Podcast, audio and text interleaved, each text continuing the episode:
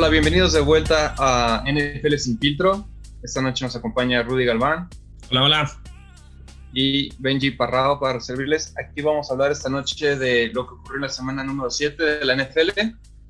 Vamos a hablar de resultados bastante interesantes. Este, se empiezan a acomodar ya las fichas en las distintas divisiones. Equipos que se empiezan a revelar que realmente son contendientes, equipos que revelan que tal vez no. Y ya hablaremos un poquito más a detalle de eso. Y por supuesto, como cada semana, vamos a hablar de los picks que tenemos para la semana número 8. ¿No es así, Rubén? Correcto, platicaremos de cómo nos fue en la 7, que hubo buenos resultados, que no nos fue tan mal. Ahora hemos ido mejorando un poco. Ya, ya, tendría, estaríamos en playoffs si nuestros resultados fueran así. y sí, y platicaremos un poquito de lo que se viene en la 8. La 7 creo que tuvo, como tú decías, cosas muy interesantes.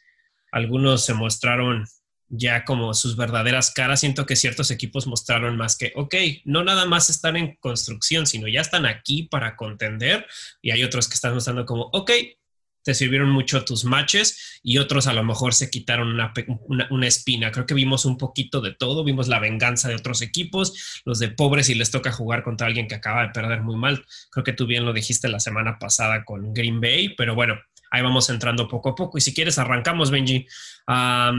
Sí, y perdón, nada más para complementar del programa, vamos a finalizar hablando un poquito de los movimientos que ha habido. Eh, algunos cambios que se acercan al, siguiente martes van a ser de, eh, la fecha límite para que cada equipo haga sus movimientos y hay movimientos interesantes. Y por último hablaremos de, de, cómo se está dando un poquito el resultado de, de, la situación de Brady en Tampa Bay y de Belichick en Patriotas. Entonces, va a sí. bueno. Completamente. Porque aparte creo que el, tema, eh, ahora sí que lo que vamos a hablar al final de, Brady y Belichick, que es uno de los de las grandes storylines de este año, son de las historias que todos quieren saber qué le va a pasar a estos dos hombres que formaron una dinastía de casi dos décadas. Y creo que también mucho de lo que tiene que ver con el trade deadline, con la posible salida de Stephon Gilmore, está hablando sobre el futuro de esta franquicia, ¿no? Pero ya, ya, ya, le, ya le daremos un poquito más, más adelante, Benji. Ah, cuáles fueron de las, de las sorpresas que, te llevaste este, esta semana 7? Pues tal vez la primera sorpresa es que la atinamos a 13 de 14. Sí. ¿Tú, no nos fue nada mal. No, ¿en cuál te equivocaste tú? Yo me equivoqué en, la, en el juego de Vaqueros. Le fui a Vaqueros sobre Washington. Es cierto. Yo, mi error Déjame ver, déjame sacar mi lista. Ah, tú le fuiste a Raiders en vez de a Tampa Bay. Ah, sí, yo nada más quiero ver que se destruya Brady. No, no es cierto. La verdad, yo, yo sí soy, o sea, a mí Brady se me hace un gran jugador. no lo odio por solo odiarlo.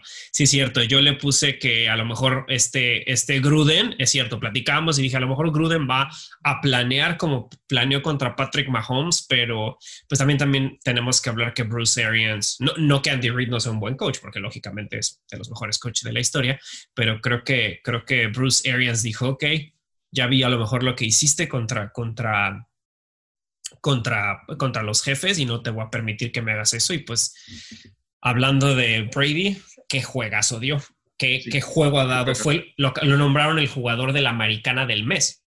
O sea, o sea, porque, y más al ratito, si quieres, hablamos también de sus números, de qué ha mostrado, de su evolución en estas siete semanas. Pero bueno, eh, también, o sea, regresando al punto es que nos fue bien esta semana y no porque muchos, muchos partidos fueran lógicos, porque tampoco creo que habían unos que obviamente sabíamos que iban a ganar, eh, eh, no sé, sabíamos que los Chiefs le iban a ganar a Broncos, pero siento que había otros partidos que podían estar más difícil, que podían estar más cerrado y a lo mejor no se fue al lado, al lado, al lado que creíamos, ¿no? Bueno, más bien se fue al lado que creíamos, pero pudo, pudo haber sido un, un, un, volado, ¿no? Y... Sí, completamente. Eh, nada más el puro juego de Arizona contra Seattle, ¿no?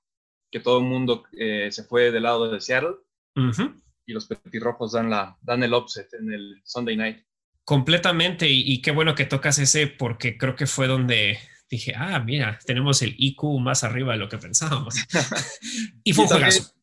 Fue, fue, un juegazazo y, y, lo platicaremos un poquito más a detalle cuando lleguemos a él y también tal vez el otro que fue, pues tal vez no tan, no tan rotundo un upset como el anterior, pero el juego de Rams contra Osos, donde Osos llegaba con mejor score, tú sabes que la mayoría de la gente ve el score y se inclina por él, pero aquí, aquí ya veníamos desde hace semanas este, vislumbrando que los osos eran impostores, está, lo teníamos bien identificado. Y sí. Creemos que, que, aquí quedó bastante en plain sight ¿no? para todo el mundo en el Monday Night. Eh, creo que es el headline de muchos analistas de lo que he podido ver en, la red.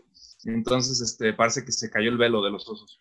Completamente. Pues arranquemos primero con el jueves. No había mucho que decir. Estaba entre unas águilas que no tienen un equipo tan malo contra unos gigantes que están muy destruidos, pero fue un partido muy cerrado y se lo acabó llevando Águilas. A mí nada me sorprendió de ahí más que la tristeza de que para mí sí un talento muy grande como Carson Wentz está pasando unos momentos muy difíciles y un coach como Doug Peterson, ya los dos campeones de, de Supertazón. A lo mejor en uno no jugó Carson Wentz, pero pues nuevamente esa división en llamas.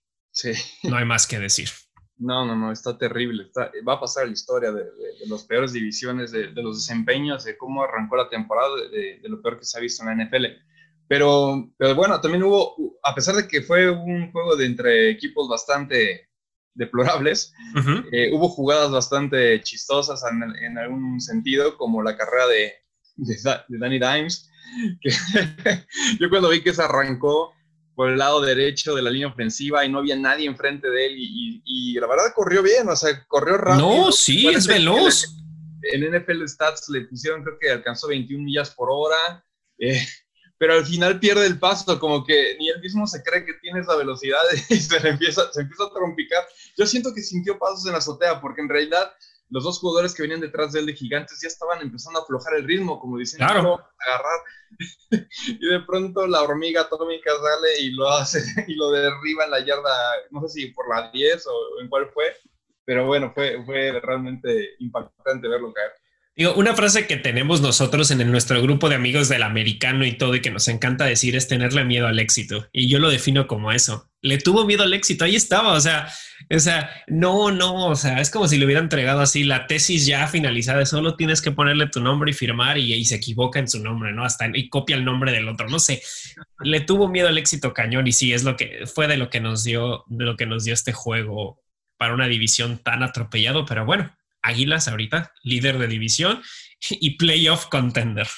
Sí, sí, sí. Y los memes no se pudieron esperar. Y, no, por supuesto. Y bueno, eh, en general fue una jugada graciosa porque eventualmente anotaron. O sea, hubiera sido muy triste que tras esa gran jugada se hubieran quedado con un gol de campo o con nada. Entonces, al final anotan, fue muy chistoso. Creo que hasta la misma banca del de, equipo de Gigantes se rió. Fue, fue hilarante. Y bueno, el juego termina con un pase que la verdad de los mejores pases que le he visto a Carson Wentz ponerle a un corredor que sale en, válvula de escape por la derecha. Sí. Cuando no tenía ningún receptor abierto, voltea a la derecha y su corredor va hacia el touchdown y le mete un riflazo que la verdad nada más él lo pudo haber agarrado. Y hablamos de un corredor bajito a comparación del que lo cubría, parece que un linebacker. Se lo puso donde nada más él podía agarrarlo. Perfecto el balón. Le dan las dos manos y anota para, para hacer la último score con el que ganan el partido. Sí, o sea, obviamente los dos, son, los dos son equipos que tienen piezas buenas. Creo que también hay muchas circunstancias que también les afectan. Pero bueno, ahí ya veremos, ya veremos en ocho o nueve semanas dónde, hacia dónde caen las fichas en esta, en esta división de locura. Sí, aquí yo voy a pegarme a mi bold prediction que hicimos, no me acuerdo en qué episodio, si fue el 3 o el segundo. Me voy a, me voy a pegar ese bold prediction donde Águilas, que ya no está en bold, que Águilas va a ser el líder de división. Yo voy a hacer una. ¿Tú, quién vas, quién vas ahí para Líder División? Yo voy a hacer una bold prediction y no sé por qué, pero Washington Football Team va a acabar en play. Eso sería bastante impactante. Estaría muy divertido. Estaría muy divertido y se reforzaría lo que escuché un cuate decir de, ah, nada más tienes que dejar un poco racista para que te vaya bien. Entonces, puede ser. Ok, otro juego divisional, porque bueno, lo que sí tuvimos fueron muchos juegos divisionales esta semana, lo cual siempre le mete un poquito más como de sazón a los juegos. Y, nos vamos con Santos Panteras, donde Santos se lleva la victoria a un partido cerrado, un partido bueno, sea lo que sea. Perdón, pero Teddy B ha estado repartiendo balones, hasta ha hecho a Robbie Anderson después de haber estado en, en, en los Jets, verse muy bien, verse como un wide receiver one sin ningún problema y, también le ha repartido a DJ Moore. O sea, se ha visto, se ha visto bien eh, Teddy B. O sea, no le tengo ningún problema, pero pues te estás enfrentando a Santos en casa y aún así no está lejano. O sea, No es que se llevan, o sea, obviamente si hay dos partidos de diferencia porque no han descansado las Panteras. Tiene tres victorias y cuatro derrotas contra los eh, Santos que tienen 4-2, que obviamente el líder de división son los, los Bucaneros de Tampa Bay. Sí, fue un partido apretado. Eh, creo que Panteras viene, viene bien equilibrado. O sea, me gusta su juego por aire y su juego por tierra. No es algo espectacular, pero es bueno la defensa es un poco, a mi gusto es un poco inferior a su, a su ofensiva, pero tampoco es mala. Entonces yo lo veo como, es como el Mario Bros. en Mario Kart. Está bien balanceado. Sí. Eh, y, habrá, y habrá situaciones o matches donde les funcione muy bien ese equilibrio. Em, pero creo que Carolina necesitará tal vez un poco más de, de, poder para poder, o sea, un poquito más de firepower para poder avanzar en los playoffs de manera un poquito más clara. Por el momento es un equipo que no te puedes confiar, que te puede sacar el partido si te descuidas y, lo veo como media tabla por definirse si es media tabla alta o media tabla justo a la mitad. Sí, pero donde tenemos tantos equipos que están así como que no sabes quién va a poder pasar en otras divisiones, donde no daría una sorpresa, a lo mejor más adelante que se clave ese lugar 7 de para, para, para llevarse un, un wild card. y creo que va a ser un equipo que hay que prestarle atención también el, el, el, otro año porque siento que nada más va a crecer y hay que pensar que no tienen a su mejor jugador. Que los Santos tampoco tienen a su mejor jugador y le siguen cargando la, la, carga a Alvin Camara, donde obviamente lo que ellos están pidiendo y poniendo veladoras y santitos de cabeza es que no se vaya a lesionar Alvin Camara. Se les viene abajo el equipo, se les viene abajo ese equipo. Totalmente, ¿no? Y cuando regrese McCaffrey, si regresa al 100% como lo conocemos, sí va a cambiarle el rostro y puede ser justo lo que, lo que comentaba que le hace falta. Em, no, me parece que podría regresar para la siguiente semana. Eh, ya veremos cómo regresa, porque luego esas lesiones este, tardan un poco en recuperarse o no quedan del todo bien. Esperemos que, que quede bien y a la primera, porque McCaffrey es un jugadorazo que, que le inyecta mucho dinamismo a la liga. Sí, completamente. Habrá que ver, pues habrá que ver cómo, cómo le va, porque, porque sí, sí necesitan los dos regresos de sus equipos, de sus jugadores más importantes, porque lo que menos quieren es que se, les despeguen los, los bucaneros, ¿no? Que lo están haciendo de una manera bastante contundente.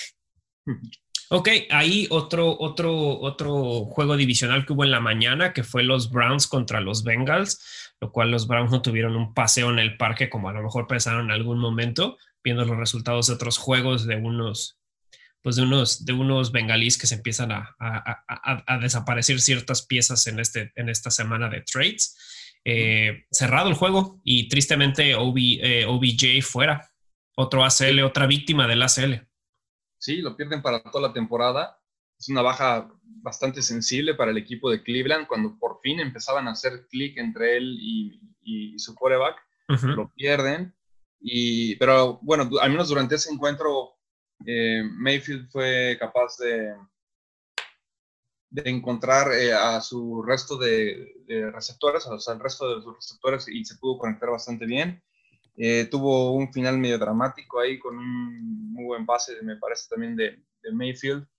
Y en general tuvo un muy, muy, buen partido. De hecho, ambos, ambos quarterbacks tuvieron un excelente partido. creo que Mayfield a, memoria, creo que Mayfield tuvo cinco anotaciones y Burrow cuatro, ¿no? Pero eh, el tema con Burrow a mí es lo que más me impresiona, que en un equipo donde no tiene tanto elenco como lo es Cleveland y donde literalmente el head coach le pide que cargue al equipo en sus hombros a un novato, quarterback novato, en una época en donde no se pudo entrenar tal vez en minicamps como en, otra, en otros años, que habría sido más fácil adaptarse, aprender el playbook me está sorprendiendo muchísimo la actuación de Burrow y, me queda y me queda claro que este jugador va a romperla en los siguientes años muy cañón. Nada más necesitamos que Bengalis les dé, le dé un poquito más de armas vamos a ver unos Bengalis muy competitivos en el futuro. Mientras tanto, por poquito Cleveland saca la ventaja, tiene más equipo, más defensa y, bueno, se lleva la victoria.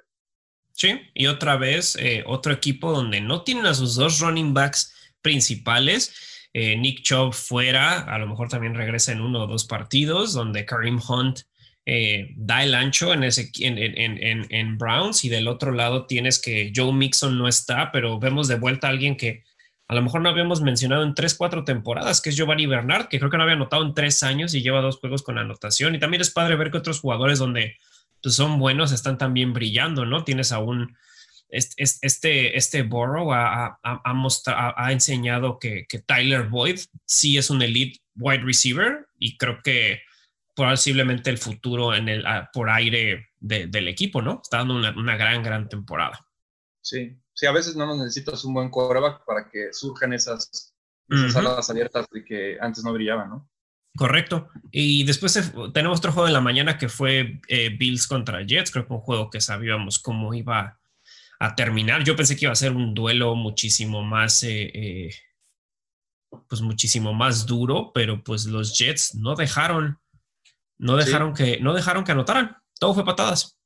Todo fue patadas. Exactamente. Yo también esperaba que hubiera sido una avalancha a favor de Buffalo, pero pues Jets se resistió a, ser humillado. igual perdió.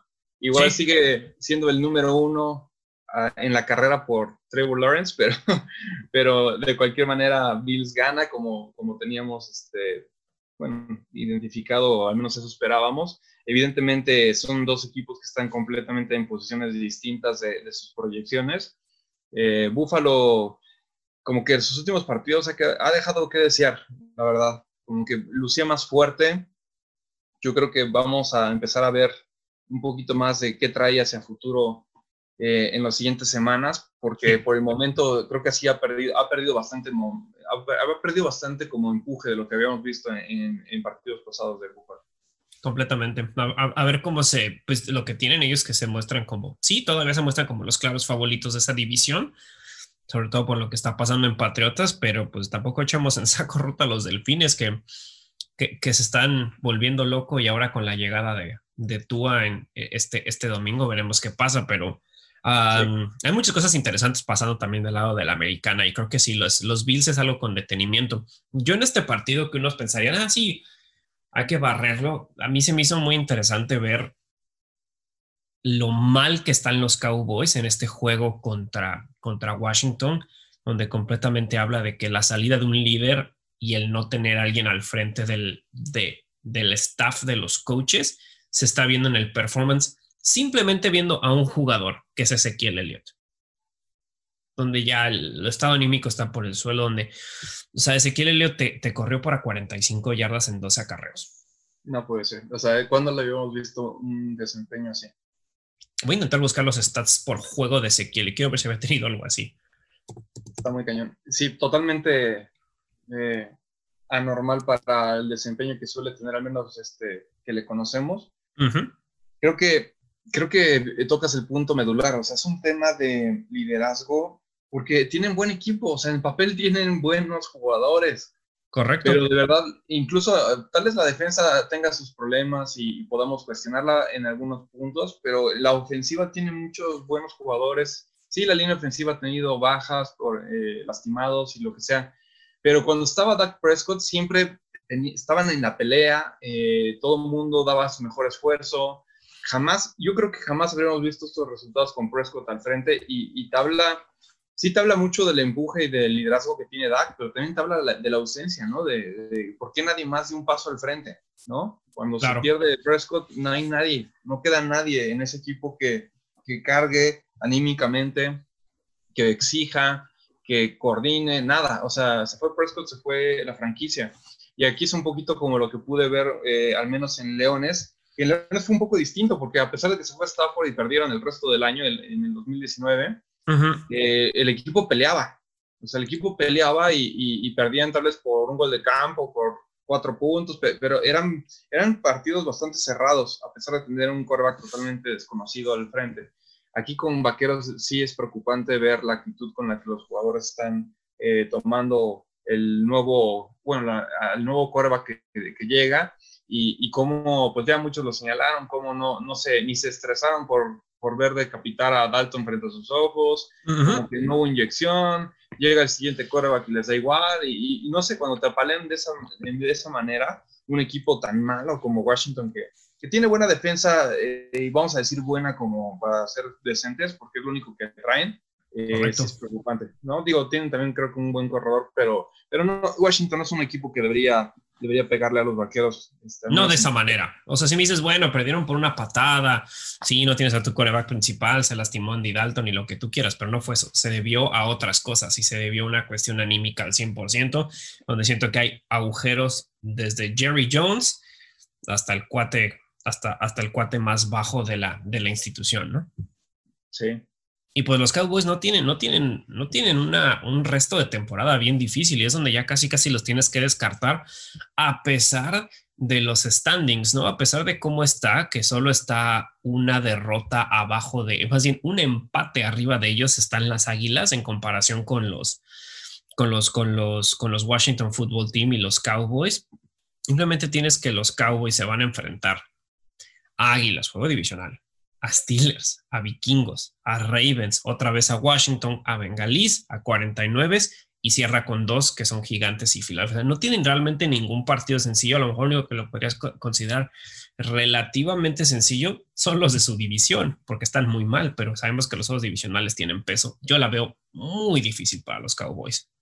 Sí, no, los Cowboys ya están pensando en el siguiente año y, lo vamos a platicar cuando llegamos al segmento de los, de los trades porque ya, ya, lo están demostrando.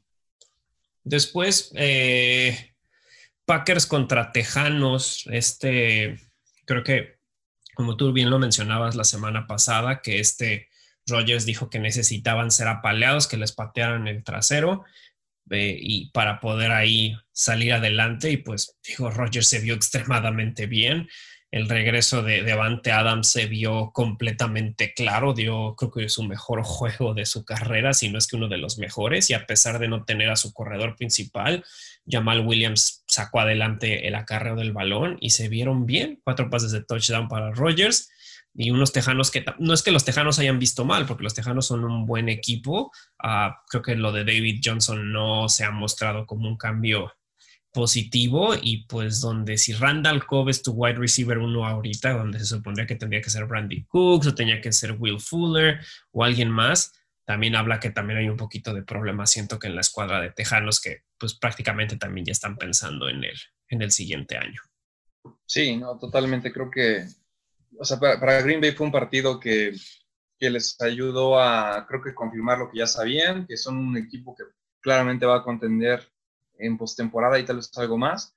y, vamos a ver este, cómo se va desdoblando la secuencia para Tejanos, porque mucha gente está también ya diciendo, bueno, ¿qué va a pasar con Tejanos? Un equipo que, que claramente no pinta para playoffs y, va a cambiar a sus, jugadores, a sus jugadores clave o no lo va a hacer, etcétera. Entonces, este, sí, totalmente un partido que sabíamos que iba a ganar Green Bay, pero lo hacen de una manera tal vez todavía más clara de lo que, lo que muchos tal vez pudieron haber pensado. Sí, de ahí otro juego divisional que fue eh, eh, Steelers contra Titanes, un, previo a lo mejor a, perdón, no, perdón, no, juego divisional, discúlpame, un previo a juego de playoff probablemente de la americana, donde pues todo estaba a una patada para que fuera empate, donde Goskowski no lo, no lo logra, quien no haya visto la repetición, solo busquen la toma donde se, se plantan en Big Ben, cómo se queda viendo así el balón y se queda así. Y dice, ok, digo, tantos años que tuvo Goskowski como enemigo en los Patriotas, pues sabía que Goskowski es un rival difícil, pero no ha tenido el mejor año de su carrera, pero fue un buen juego, fue un buen juego, fue una buena batalla en la americana, pero pues ahí se mostró que solo hay, solo queda un invicto en la NFL y son los Steelers. Sí, y creo que los Steelers se la, se la facilitaron un poquito a Tennessee al final, o sea, no quiero quitarle mérito a Tennessee en su regreso, claro. pero yo, yo lo que mientras estaba viendo los partidos, este, bueno, el de Leones principalmente, me di cuenta que Steelers iba arrasando con Tennessee y de pronto veo que Tennessee vuelve al partido en un score bastante similar al final del cuarto cuarto eh, y fallan en el gol de campo. Eh, ahí ya posteriormente me enteré que hubo varias intercepciones de Roethlisberger. Sí, tres. Eh, tres intercepciones en el último, en la segunda mitad o todo en el cuarto cuarto, no sé. No te podré decir, pero sí fue en la segunda mitad, pero pues sí es donde, donde pues, híjole, no puedes hacer ese tipo de cosas, porque un equipo así se levanta. Claro, y, y, y, por cómo iban ganando, iban dando, iban ganando muy, muy claramente. Entonces siento que, que les dio vida innecesariamente y ese regreso eh, con tres intercepciones, pues vas a hacer que regrese cualquier, casi cualquier equipo, ¿no? O sea, muchas oportunidades adicionales. Entonces, este, creo que Pittsburgh gana, gana y gana bien, eh, en el sentido de que para mí es un claro contendiente al Super Bowl. Eh, y creo que aquí lo deja muy, muy en pie y muy firme con un equipo de Tennessee que no es nada malo, viene muy bien coachado y, que va a ser también una carrera pues, a, a, playoffs. Sí, sin ningún problema. Y no dudes si se vuelven a enfrentar en, en, en enero. Sí, sí. Ok, de ahí nos vamos a un partido que tú lo llamaste un partido que no hizo nada de sentido, que es el equipo de tu equipo, los Leones contra los Falcons. Sí, no manches, este, este partido, digo, tú, sabes, cuando lo estaba viendo te estaba texteando de, lo bizarro y lo irreal que me parecía. Un partido, Atlanta eh, es, un, es un equipo de esos que no te quieres enfrentar porque tienen un muy mal score, pero no lo representan, ¿sabes? Eh, entonces, desde, la semana pasada ya lo, ya lo platicábamos que iba a ser un duelo reñido. Al final me incliné por, por, por Leones y, lo, y creo que lo dije así textual. Me inclino por Leones por Matthew Stafford y justamente esa es la razón por la que ganan. Además de un pequeño regalo anticipado de Navidad de Todd Gurley, de, dejar, de, anotarles en, el, en, una de las jugadas más polémicas de la semana. Eh, para los que no vieron el encuentro, eh, Atlanta estaba por debajo, me parece, por un punto o dos de, Leones, un punto me parece, y, estaban por, por, anotar la yarda 20, ¿no? Entonces, este, era claramente que ya tenían el, control, el control del reloj, lo único que tenían que hacer era casi casi hincarse y patear el gol de campo. Pero el eh, yo siento que el head coach cometió el error más que, o sea, Gurley también, por supuesto, pero más el head coach, porque en vez de pedir que se hinque y patee, por atascado, por querer, yo pienso, comerse todavía más segundos de lo, de lo que podía con hincarse y no dejarle literalmente casi nada a Stafford en reloj, pero nada, hablo de menos de 10 segundos, le pide a Gurley, a Gurley correr el balón y corre el balón por el centro de, de la defensa, pero acaba entrando en la anotación, eh, muy a su pesar, porque si, si, se ve la repetición, es claramente como el equipo de Leones lo deja pasar la línea defensiva, pero llega un esquinero y aquí Aquí siento que esa fue la clave, mejor dicho, un safety. Llega un safety a taclearlo por, por los hombros, hace como el esfuerzo de taclearlo y de pronto lo abandona, así lo, lo deja ir. Y entonces Gurley cuando lo sueltan, me pareció de las jugadas más interesantes de la semana, porque cuando lo suelta, como que le, le entra el chip y dice, güey, ¿por, qué me, ¿por qué me dejó ir? ¿no? Como que fue raro. Y dice, no, voy a anotar. Y se deja caer de lado. y por nada, güey. O sea, por, hablo de no, No es nada, no es nada. El balón cruza la línea y, y, anota, ¿no? Entonces, evidentemente era lo que buscaban los, defensivos de Leones para que le, dieran el balón a, Stafford una última ocasión. Y aunque esa anotación los, eleva a seis puntos por arriba, porque además convierten el de dos puntos adicionales, eh, le dan un minuto con cuatro segundos a Stafford para regresar al partido, sin tiempos fuera. Entonces, este, eso no lo puedes hacer contra alguien que es líder en comebacks de la NFL eh, para su edad. O sea, para el momento en que él entró a la liga, creo que es el que tiene más comebacks. Eh, en el total de la historia, Stafford se ubica en el número, está en el número 8, me parece, del ranking histórico. Te regreso en cuarto, en cuarto, en cuarta, en cuarto cuarto. De regreso de cuartos cuartos. Entonces le das el balón a alguien que tiene esa trayectoria, evidentemente los, puso en problemas. Pero eh, fue un partido bastante, bastante bizarro por muchas cosas, además de esa situación. Hubo en este regreso histórico, voy a tratar de ser muy rápido para no, no tener mucho, pero sí quiero mencionar que en este regreso de, Stafford, imagínense, un minuto con cuatro segundos, no timeout, sales de tu touchback, o sea, yarda 25. Sales de ahí, y, te toma cinco, cinco, pases para llegar al, lado, al lado contrario del campo, obviamente pases medianos y largos, eh, que son de lo que mejor le, sabe hacer Stafford. Y, y, cuando llegan al último pase largo con Goladay, lo taclean como en la yarda, en la yarda 8 pero en, en, esa locura, porque como que no tengo claro si la agarró limpia o no, entonces este, está, está como diciendo el árbitro si la agarré, si la agarra, y, todo el mundo empieza a correr de leones, el, el está diciendo, corran a la línea, corran la línea, porque el reloj va en retroceso, ¿no? Quedan creo que 13 segundos, 12 segundos, y entonces van todos corriendo a la línea, está muy cagado porque llegan a la línea, está formando la gente, los de Atlanta siguen cruzando. Kerryon Johnson, que es el running back, se pone detrás de Stafford. Llega un güey de Atlanta, le pega por la espalda, lo tira, cae en el piso, se queda viendo a Stafford, Stafford la saca y la pega en el piso y salen un chingo de pañuelos. y todos así como, ¿qué chingados pasó? O sea, miles de preguntas en mi mente. Una, ¿la agarró o no la agarró? Dos, cuánto pinche tiempo queda en el reloj porque estaba acabándose el partido en ese, en ese momento. Es como, ya, ¿se acabó no se acabó? ¿Qué sucede? Tres, este, ¿por qué pinche Karen Johnson está en el piso cuando está, está formatando la jugada? Porque en la toma de televisión no se vio que alguien le pegó por la espalda. Este, cinco, ¿qué, ¿por qué chingados es el, el penalti? ¿A quién se lo van a cargar? Se lo cargan a Leones, se acabó el partido. Se lo cargan a Atlanta, nos van a acercar más. O sea, ¿qué chingados sucedió? Entonces, bueno, eh, al final todo resultó que el penalti no lo marcaron, simplemente fue como para decir, vamos a revisar la jugada. Y aquí me entró como un poquito el miedo porque en, eh, hace una o dos temporadas, precisamente jugando contra Atlanta, cuando se revisan las jugadas, no sé si ya le ha tocado verlo, pero cuando se revisa una jugada y no queda, y quedan menos de, me parece que son menos de 10 segundos en el reloj, no sé si son 10 o 5. Sí, cierto. Eh, se acaba la, o sea, eh, eh, si lo revisan, los oficiales descuentan ese tiempo del reloj y se acaba el partido. O sea, literal te matan el partido. Y eso pasó con Leones y Atlanta, en donde Golden Tate anotan un pase rápido. Lo revisan para ver si lo revisan y cuando lo revisan, eh, dicen, no anotó, se quedó a un milímetro, entonces le quitamos 10 segundos al reloj y ya perdió Leones y gana Atlanta. Entonces, cuando, cuando sucedió eso, todos los Leones, todos los que estábamos fanáticos de Leones, dijimos, no manches, que nos van a aplicar la de te quito los 10 segundos y ya perdiste el encuentro por default, que es una mamada a mi gusto. Este, y no, afortunadamente no ocurrió así, eh, porque justo creo que aprendieron de esas circunstancias y, precisamente se esperaron a que ocurriera todo esto para, para revisarla.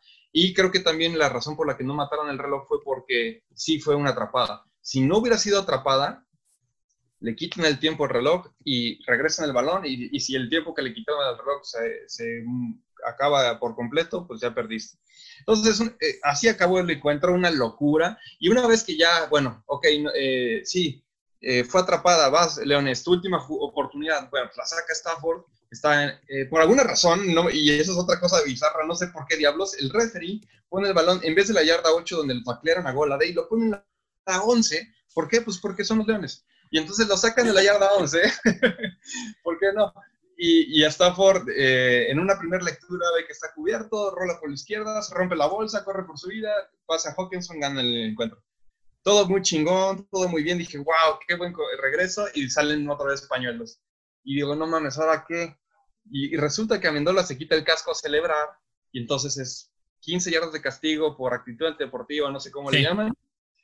Y lo ejercen en el punto, en el punto extra entonces, tu gol de campo para ganar el encuentro, porque ahí iban 22-22, para ganar el encuentro tienes que meter un extra field goal o un punto extra de 48 yardas. Es que era justo lo que te quería decir, porque yo cuando, cuando te dije, oye, ¿qué está pasando? Le puse y vi que Prater estaba súper atrás y dije, a ver, ese no es... lejos, güey.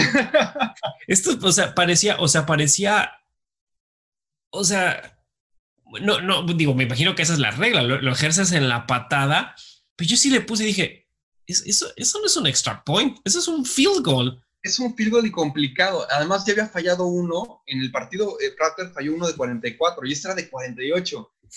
Y dije, no manches, para la suerte que nos cargamos, la va a fallar y nos vamos a ir a tiempo extra y, y ahí quién sabe qué va a pasar. Afortunadamente se quita el chango de la espalda y mete el, el field goal de 48 yardas y así acaba. Yo estaba en el piso, eh, eh, Sofía estaba así como con las manos en la, cara, así como arañándose. Te juro que acabó el partido no sé qué chingados ocurrió, pero Leones ganó. Ah, fue uno de los partidos más emocionantes que he visto de Leones, yo creo que en toda mi vida. Mira, Leones, si algo, si algo, o sea, no, no estoy diciendo que todos los juegos, pero Leones siempre todas las temporadas tiene un juego extraño.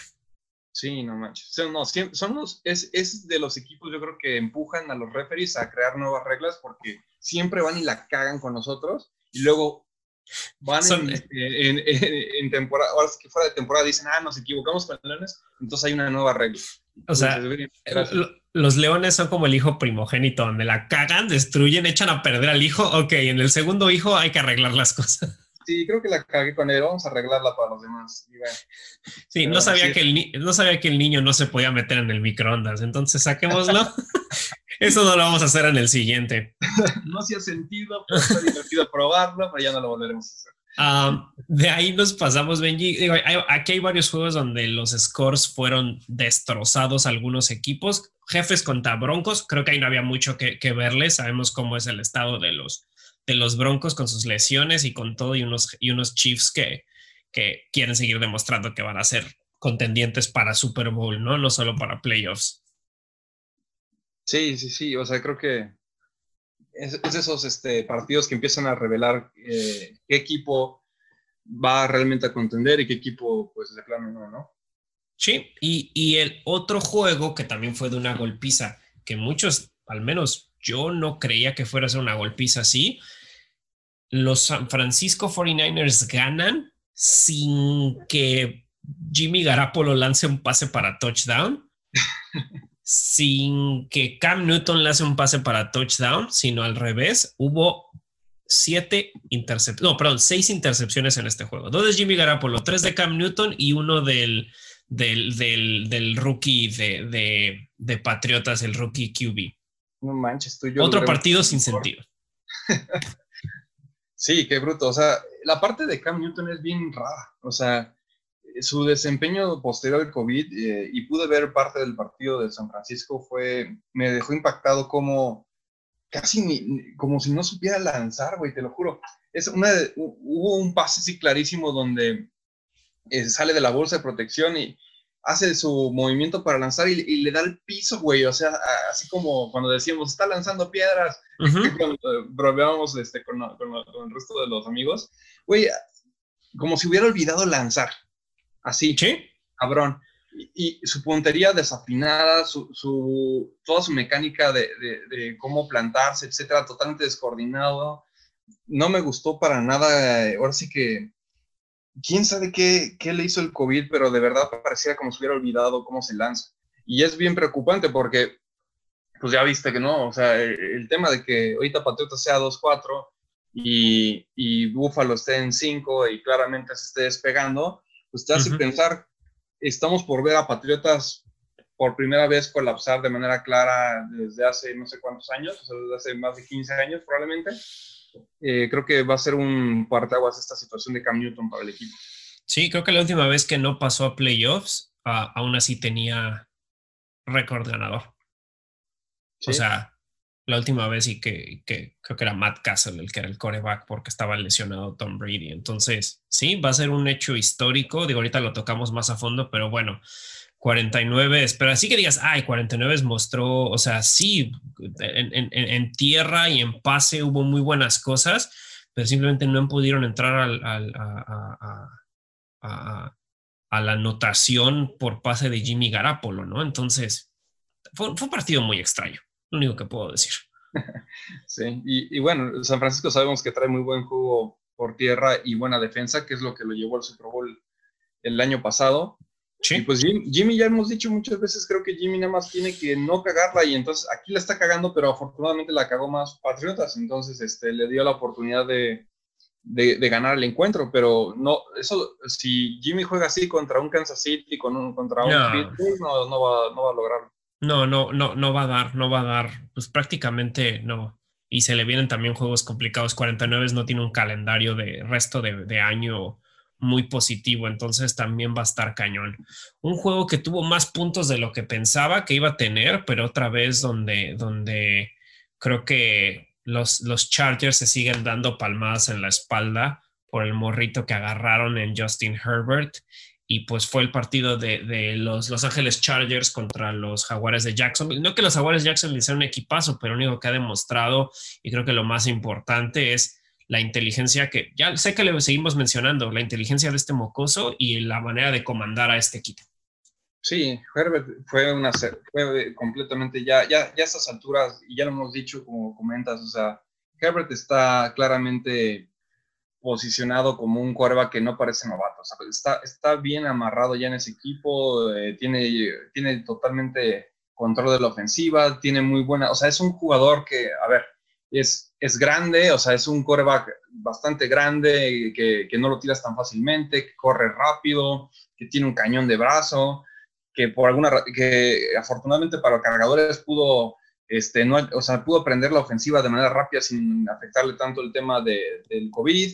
Eh, o sea, al parecer, o sea, el tema de Herbert está casi en niveles de, Joe Burrow, así lo pondría. Tal vez estoy me inclino un poco más por Joe Burrow porque tiene menos armas, pero Herbert es un exitazo de pick para los cargadores y, y, bueno, qué gusto para los cargadores, para los fanáticos, porque tienen un chavo ahí que los siguientes 15 años seguramente los va a hacer pasar buenos momentos. Sí, es un, es un gran jugador. Digo, nuevamente, qué mal porque han tenido, pues, digo, también todos los, así como hay muchas historias de los leones del lado de la nacional, del lado de la americana, los dioses no le sonríen nunca a Sandy, perdón, eh, a, los Los Ángeles Chargers con lesiones y con jugadores que salen un partido, entran otro y ya están así rondando, pero tienen que estar contentos de que una posición que pues hay muchos que les cuesta trabajo cambiarla, ¿no? Después de tener a alguien como Philip Rivers tantos años al frente de tu equipo y al parecer le, atinaron a la primera después de Philip Rivers, ¿no? Sí, no, afortunado, porque la verdad encontrar quarterback en esta liga no, no es fácil. Pregúntenle a los, a los Broncos. A los Browns. Después de Elway, que, que tuvieron un par de años de Manning en sus últimas, pero después de eso, nada más. No, a los y... Browns, a los Delfines, pero, pero le pegaste un punto bien importante y digo, yo sé que en las siguientes semanas queremos hablar sobre, sobre los, el estado, el, ahora sí que el, el, estado del, de la posición de corebacks en la NFL, que creo que es importante y va a ser un tema que, que tenemos que, que, hablarlo, sé que eh, lo, lo, hemos platicado antes, pero te está hablando de que es cierto, Denver es un punto clarísimo. Denver no ha tenido un coreback desde, desde el güey, punto. Tom, sí, Peyton Manning, Peyton Manning no fue el QB de Broncos. Vamos a ser 100% honestos. llegó, a, cerrar su carrera. Y así que digas, ay, sí, tuvo juegos muy entretenidos, hizo cosas padres. Sí, es Peyton Manning. Es como decir, ah, eh, Brett Favre, eh, coreback de Jets. No, sí, no, nada de o, o, bueno, ponle, va, te voy a decir que Jets no, vikingos. Sí, ni de vikingos, no. Eh, y se fue, y se, y, y se fue lejos. Y se fue lejos. No, y además. No, sí, sí. Y además, eh, el Super Bowl que gana Manning con Denver, no lo ganan por Manning. Lo ganan por la no-fly zone, lo ganan por, por la defensa. Lo ganan Entonces... por, ajá, por la defensa y por Von Miller que destruye a Cam Newton y a todo, a todo aquel que se le ponía en el paso. O sea, realmente ese partido de Manning lo pudo haber ganado casi cualquier otro quarterback, honestamente, y no es por quitarle mérito. Sí, antes de ese Super Bowl tuvo, un par de, me parece, buenas temporadas también con, con Denver, pero lo que queremos decir, creo aquí, eh, tanto tú como yo, Rudy, es que eh, encontrar un quarterback franquicia que te dure más de, más de 5 o 10 años es realmente complicado y que los cargadores hayan encontrado un suplente de Philip Rivers que les duró lo que les duró, es una muy buena noticia y que algo, algo que deberían tomar nota los Green Bay Packers, by the way, es que no den por sentado lo que Rodgers les da a su equipo, o sea. Exacto. Que no se confíen en que este chavo que agarraron a este Love les va a dar lo de Rodgers, porque la neta, yo, si, lo ves como por probabilidad, lo más probable es que Green Bay no vaya a tener coreback. Muchos años. Tiempo, porque pasaron de, de, la estrella de Brett Favre, pasaron a la estrella de Rodgers. ¿Qué probabilidad hay de que agarren otra estrella inmediatamente? Es que yo, yo, yo, eso, es un buen tema para, para cuando estemos en off-season. Vamos a ver la historia de los equipos. Eso estaría padre platicarlo así como que después de que sale, no sé, uh, sí, ¿no? Un, un, un, gran coreback de la historia, como, como a lo mejor después de Steve Young, quienes subieron que mantuvieron, sí, estuvo Alex Smith y otros jugadores, pero que digas, no manches, que te dejaron como un contender todos los años, ¿no? Sí, hay, hay, hay que ser honestos. Nosotros, los fanáticos de, lo, de los Packers, no hemos visto un mal coreback en más de 24, 25 años. O sea, yo desde que tengo memoria no he visto un mal coreback. Así de fácil. Desde que le voy a los Packers, que es desde los 6, 7 años, no he tenido un mal coreback. Han habido temporadas donde no están ellos, sí, pero realmente al frente solo han estado ellos dos, en, mi memoria, como, como ser en este planeta. O sea, está cabrón. Es una súper bendición para, todo, para toda esa franquicia. O sea, ve lo que le pasó a San Francisco después de que se fue Steve Young. ¿No? O sea, eh, y bueno, Kaepernick ahí medio alarmó, pero, pero igual no fue algo que durara. No, Alex Smith tampoco, o sea. Sí, y, y, no es como que San Francisco no, ha intentado hacerse de un buen quarterback, porque esa es otra, ¿no? Luego, no tiene, tu equipo no tiene quarterback y ni siquiera lo busca, que, eso es peor aún, ¿no? Exacto. Como lo que le pasó a Delfines, hasta que llegó ahorita Tannehill, que fue su primer intento, y luego ahora tú, pero bueno, sí creo que vale la pena que lo platiquemos tal vez en un foro más, como enfocado a eso. Me gusta, me gusta, me gusta. Y ahora van tres juegos, Benji, que creo que hablan muchísimo de lo que hablábamos, ¿no? Sobre de este estado, de cómo se está armando todo en esta, en esta, en esta liga, que te está hablando de este no venía solo por para ver cómo les iba este año. Este cuate define el tiempo y espacio. Y otro es, este es un impostor. Me refiero, empecemos, empecemos si quieres, vámonos por orden cronológico. Empezamos como el que no deja que el padre tiempo llegue, que es Tom Brady con los Bucaneros, pues, cuatro pases para touchdown, 369 yardas. Segundo aire a sus 43 años, maybe question mark. o sea, nunca, nunca, nunca, más bien se le ha ido un segundo aire a este compadre, ¿no? Entonces, jugador del mes, jugador del mes eh, de la americana, digo, de la nacional, los Bucaneros contra Raiders. Sí, o sea, el tema de Brady es para que alguien descifre cuál es su fuente de la juventud. O sea, lo que está logrando a esta edad es algo realmente impresionante, porque eh, si uno piensa en Peyton Manning, eh, estaba cercano a esta edad en su último, eh, por el momento creo que ganó el Super Bowl y, y llegó ya bien chochado, o sea, ya llegó así como, obviamente también tenía una lesión en el cuello y lo que quieras, pero pero pues Brady también ha estado expuesto a golpes y de todo. Eh, de alguna manera ha sabido cuidar su cuerpo, al punto de que puede jugar estos niveles tan ridículos. Eh, obviamente, eh, no, no, estoy dejando de lado que tiene un equipo increíble alrededor, ¿no? Tiene estrella, estrella. pero, pero no es como que Brady está siendo cargado por ellos, como, como lo que le sucedió a Manning cuando estaban en Broncos. Aquí realmente Brady está sumando a, todo ese, a toda esa constelación y las hace brillar mucho más. Eh, y, es donde Tampa Bay empieza a, agarrar bastante vuelo y, creo que nada más va a mejorar con, conforme pasen las semanas, nada más va a mejorar. Tampa Bay me parece que ahorita para mí es el mejor equipo de la liga, por arriba de Kansas City, porque lo estoy como proyectando hacia el final de, la temporada y, y, cada vez que los veo, los veo mejor embonados, los veo mejor engranados, los veo más sincronizados, a Brady lo siento más cómodo tienen estrellas tras estrellas y, salen y contratan más estrellas. Viene ahora Antonio, Brown, y tienes a Fournette y tienes a Mike Evans. o sea, para donde voltees. Y luego la defensiva es, muy buena defensiva. Entonces, yo no veo un punto débil en Tampa Bay. Eh, y creo que la experiencia y veteranía que le brinda Brady, perdón, pero, o sea, tiene que sumar tal vez incluso un poco más a lo que te puede aportar una Holmes, que aunque ya ganó, o sea, ¿qué no ha visto Brady ya en esta etapa de su carrera? Y si le sumas todo lo que hemos comentado de armas que tiene, creo que va a ser, tal vez el rival a vencer de, este, de esta temporada pueda ser los, Bucaneros. Sí, y nuevamente eh, los Bucaneros tienen, tienen, eh, tienen partidos interesantes el resto de la temporada, ¿eh? ¿Por qué? Y nada más hago un pequeño barrio para no colgarme mucho en esto. Sí, la otra semana eh, juegan contra, contra digo, el siguiente juego es contra Gigantes, ese no cuenta, pero después de Gigantes vienen juegos bien interesantes para ellos. Dos divisionales. Luego van contra los Rams. Luego van contra los Chiefs, que puede ser un premio a Super Bowl. Maybe, no sabemos. Luego tienes que van contra vikingos, que sí, en teoría vikingos es un gran equipo en papel, pero bueno, vamos a tocar, vamos a decir que no. Luego tienen dos juegos más con los Falcons y tienen un juego contra Leones. O sea, no tienen un cierre tampoco bueno. O sea, su segunda mitad tampoco que digas es un paseo en el parque, no, no lo es, no lo creo. Entonces, un equipo muy cañón a vencer y que demostró donde que este Tom Brady no tiene maldita llenadera. Sí, totalmente de acuerdo. Creo que, y, y ese duelo que dijiste de Kansas Tampa es sí puede ser tal cual el Super Bowl anticipado. Veremos cómo, cómo le van. Digo, te supone que tiene un partido fácil esta semana, entonces ya veremos que no haya tropezones, porque luego si hay tropezones bien random en la NFL. Sí, Para... más con épocas de COVID y todo, ¿no? Sí, ahora me voy con mi segundo, mi segundo punto que es, ok, no nomás estamos aquí para pasar el rato y ver cómo nos va, ¿no? Que son los Cardenales venciendo en domingo por la noche a uno de los favoritos para el Supertazón también, que fueron Russell Wilson y los, y los, y los Seahawks, para mí en mi partido favorito de la, de la, de la semana.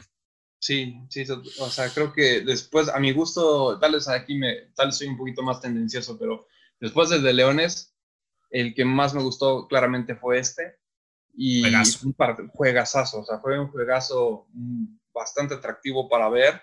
eh, dos equipos súper competitivos, rivales de división, eh, dos cuervas que son claramente estrellas en sus, en sus franquicias.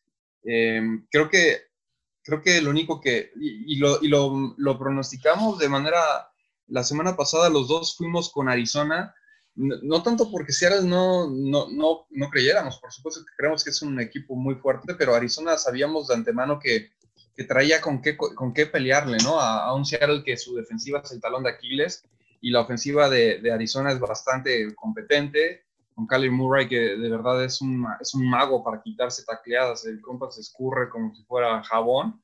Eh, y de verdad creo que eh, estos equipos y estos rivales de división muchas veces, como lo platicamos, ¿no? diseñas tu equipo para ganarle a los líderes y Arizona está, yo, yo lo siento muy bien configurado para hacerle muy buen frente hacia el, el tema aquí también con Seattle es que su defensa está para llorar y, y, y, todo el tiempo tienen que depender de Russell Wilson para ganar los encuentros, ¿no? Entonces, este, eso es un poco, tal vez un poco preocupante a mi punto de vista. Vamos a ver si no hacen algún trade de aquí al martes que viene para, para un poquito equilibrar la balanza y no pedirle a Russell Wilson que haga todo.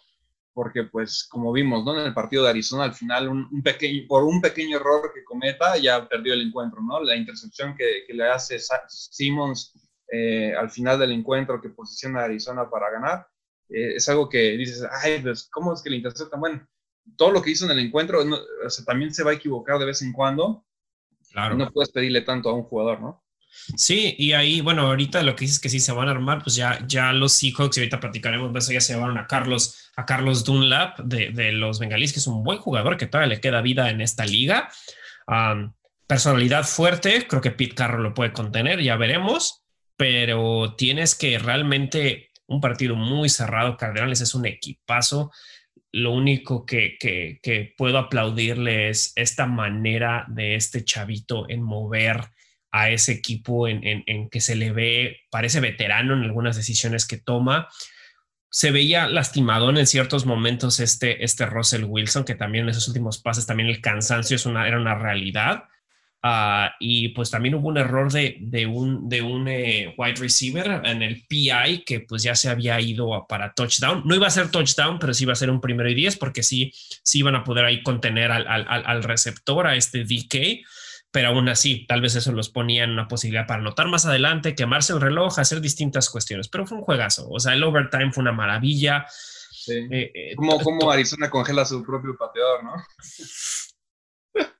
Estuvo muy chistoso. Ya no me acordaba de eso. Estuvo muy bueno. Yo, o sea, fue un gran juego. Creo que, creo que, creo que el coach, que no tengo mucho, mucho conocimiento de él, creo que también se preparó muy bien. Creo que hizo un gran trabajo. Se le veía muy, muy bien. Y pues fue un juegazo. Y lo único que puedo decir es que Larry Fitzgerald, ¿cómo no da la espalda a lo que tiene que hacer para ganar un juego, no? Si es un pase cortito, si solo juega, si solo tiene que bloquear, es el cuate que quedaban 10 segundos, corría, agarraba el balón y se lo ponía al centro. A ver, a ver, aquí se enfriega. Y es el cuate más veterano del equipo y que sigue dando esa pasión, esa alegría. Solo por eso para mí vale la pena ver a Cardenales seguir avanzando y que, ok, no nada más estaba aquí para participar.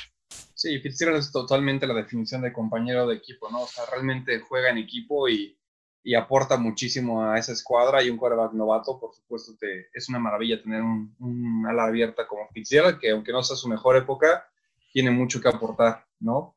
Eh, sí, y, bueno, del, del, una de las jugadas tales más eh, que, que, más me gustaron fue como DK Metcalf. Eh, no, chulada. ¿no? Persigue al compa que interceptó, no, no me acuerdo su nombre, pero lo va persiguiendo desde, desde por ahí de la yarda 10, de, donde ocurrió la intercepción del equipo contrario, lo va persiguiendo que interceptó como 80 yardas y lo, y lo taclea, pero al, al, güey que está persiguiendo, me pareció leer por ahí que corrió en el, en el combine 4.4 segundos, pero ahí decía, esto es lo que implica correr 4.3 contra 4.4 y se ve la relación de velocidades. No, no, no, no. Es, es un monstruo, este, este jugador es un monstruo porque no nada más es súper veloz, es, es, es una anomalía de la naturaleza. Es, un güey que mide. es irreal, es irreal. Es, enorme, es enorme, es fuerte, es súper ágil y además es rápido. Entonces, es, un monstruo ese, compadre. Y tiene malditos 22 años, mide como 1,96. Eh, y, y, y, o sea, mi hermano, mi, hermano nada más me mandó, me mandó un mensaje y me dijo, ¿qué harías si a tres cuadras atrás de ti te empieza a perseguir? Y dije, pues ya me tiro al piso, o sea, pues ya qué voy a hacer. O sea, me va a alcanzar en coche con tráfico, me alcanza. Iba a 35 kilómetros por hora. Iba más rápido de seguro los que están ahorita manejando en Tlalpan cuando hay tráfico. O sea, no, no, no. O sea, no, no, fue, fue, pero bueno, fue, fue muy chistoso. La neta, la neta, digo, también es un cuate que te corre una cosa de 100 kilos corriendo a esa velocidad, no es humano. O sea, pero nuevamente para cerrar es un juegazo y, y, no, no, hay que descartar los petirrojos. No, no, hay que descartarlos, no hay que descartarlos. Entonces, a ver qué pasa. Y ahora vamos con el último juego, hablando cronológicamente, no de importancia, pero que revela mucho el estado de los equipos acá. Fue para mí la. Los aniquilaron a la segunda mejor defensa de la NFL, que son los usos de Chicago ganando, ganando los, los Rams 24 a 10, que realmente debe haber sido 24 a 3, porque fue un fumble donde les dio el regalo, ¿no? De, esa anotación, dejarlos en, prácticamente en las primeras 10 yardas en la zona de gol. Sí, eh, digo, a los que han escuchado el podcast ya no voy a insistir en qué opino de los osos. Lo voy a dejar con una simple analogía para los que tal vez no lo han escuchado para mí este encuentro fue como, como los que han jugado a Us, no sé si algunos de ustedes hayan jugado a Us, pero los que hayan jugado a Us y les ha tocado tocar el botón de, de pánico de, oigan, vamos a una reunión y dices, es el blanco, y la gente diga, no, no, no sé si es el blanco, es el blanco, no, es que el blanco no parece ser, lo vi matar al güey enfrente de mí, es el blanco, y, y votan y votan al negro, ah, bueno, esa situación es, es lo que yo estaba esperando en este partido, para mí este partido es ya que alguien revele que los osos son unos impostores, porque no, o sea, no, es porque no sean un equipo competente, es que no son un equipo de 5 y 1 como se presentaron a jugar contra Los Ángeles Rams. Correcto. Entonces, tanto tú como yo sabíamos que se les iba a caer el velo eventualmente y, tardó bastante en caerse, pero ya llegaron los, los Ángeles Rams y los exhibieron como, como, un equipo que, que, que no es malo, voy a insistir aquí, no, no es mal equipo, pero no es un equipo que, que esté en las esferas de Kansas City, de Pittsburgh, de, de, Rams, obviamente ya, ya lo comprobó, de Seattle, de Arizona. O sea, está, está como un tiro abajo, e incluso tal vez hasta dos, eh, y creo que aquí se reveló bastante claro. Sí, no, ahora sí que lo explicaste bien y creo que eso es la realidad y eso habla mucho del estado de, cómo está la liga, que no todo es lo que se aparenta. Todos pueden decir, ah, Cardenales es esto. No, ya lo mostramos que no. Ah, eh, tener una defensa no es importante. No, ya lo vimos con, los, con los Seahawks, ¿no? Ah, eh, tener solo una defensa como los Osos es eso. No, la segunda mejor defensa les metieron 24 puntos, ¿no? O sea, pasa pasa y entonces ahí se están viendo muchísimas de las cuestiones y pues esa fue la semana 7 que a mí se me ha hecho de las semanas más interesantes desde que empezó la temporada, ¿no? Sí, una, semana bastante, bastante importante también porque previo, a, previo al deadline de los trades son, es cuando muchos equipos dicen, ¿le entro a la apuesta o no le entro? Entonces este, fue una semana radical para muchos de ellos, entre ellos los Leones de Detroit, que hablaremos tal vez más adelante también. Correcto. Va, ah, vamos a darle una peinada rápida a la, a, la, a la 8, Benji, para ver cuáles son nuestros picks. Hay unos partidos. Esta semana tiene un par de partidos muy interesantes que en otras circunstancias siento que serán más importantes, pero para muchos tienen estos juegos que son must wins, sobre todo para seguir manteniendo el liderato o simplemente para despegarse de algunos otros contenders. Como obviamente grabamos tarde porque a mí se me cruzaron todos los cables, ya pasó el primer juego de Falcons contra Panteras, que Falcons gana, eh, gana, gana hoy 25 eh, a 17. Correcto. Sí, y, bueno, los Falcons es, un equipo que, como te comentaba hace rato, yo pienso que es de los que no te quieres enfrentar. Eh, tiene muy buena ofensiva. O sea, cuando regresó Julio yo siento que cambió todo el panorama y obviamente siguieron perdiendo eh, me parece dos encuentros adicionales, a pesar de que regresó, el de Leones y no antes, eh, pero, pero sí se notó un poquito el shift en el cambio, en cómo jugaba Matt Ryan, en, la dinámica. Entonces, este, a pesar de que su defensa es mala, porque es mala, creo que la ofensiva es suficientemente competente para complicarle la existencia y ahorita lo acaba de hacer a, Panteras. O sea, lo, estábamos viendo mientras grabamos y creo que, creo que, que Atlanta es de esos equipos que de verdad eh, mejor que no te toquen el calendario porque, porque tienes toda la presión de, ah, le debes ganar este 2-6. Espérate, ¿no? Es un 2-6 en papel, pero es un equipo que realmente es mejor que eso, ¿no? Completamente. ok, ahora sí vámonos a los que no hemos visto y arrancamos con los juegos de la mañana. La mañana está ligeramente tranquila, pero hay un par de partidos bastante interesantes porque igual yo no descarto, a pesar de lo mal que viene Vikingos, es Vikingos llegando a Green Bay, a juego divisional. ¿Con quién más, Benji? Voy Green Bay. Eh, hasta que Vikingos no me muestre que empiecen a tener alguna especie de de, momentum favorable, eh, no, no, voy a, escogerlos, y menos contra un Green Bay que, claramente es un equipo contendiente a postemporada. Yo también, creo que también ya está de vuelta el segundo wide receiver Allen Lazar y por ahí también corren rumores eh, que, que Green Bay se agarra a lo mejor a un wide receiver veterano, que es algo que le hace falta a ese equipo para tampoco poner tanta presión en Devante Adams. Corre por ahí que a lo mejor podría llegar Alshon Jeffrey, corren algunos rumores que hasta AJ Green podría ser llamado allá, ¿no? Entonces wow, ok, esto también podría dar un pequeño giro, pero bueno, ahorita también tocamos ese tema y me quedo con Green Bay. Uh, Titanes Bengalís, son unos bengalís que se vieron muy bien la semana pasada, pero creo que me voy con Titanes porque Titanes tiene que quitarse un poquito la espinita de la derrota tan cerrada con, con, Patriotas, donde, se, donde, como tú dices, afinaron la defensa, interceptaron tres veces y se quedaron una patada para llevarse a, tiempo extra. Me voy con Titanes y probablemente los Bengals son un equipo muy raro. O sea, no, a lo mejor este fin de semana o la otra semana los vamos a ver que van a perder algunas piezas. Ya perdieron una de ellas, pero creo que no lo era el todo del equipo. Va a estar cerrado, yo creo. Creo que creo que los Bengals también quieren demostrar que no son una basura, porque no, no creo que sean una basura de equipo, pero se lo lleva a Titanes. Sí, yo también voy con Titanes. Eh, creo que va a ser. Bengals siempre va a dar la pelea mientras tenga este, a este Joe Burrow de, de quarterback. Eh, que le, le, mete, le inyecta esa energía, esa pasión y, el equipo lo está absorbiendo y la está, la está aprovechando. Entonces, este, van, van a pelear, pero creo que al final van a, a perder.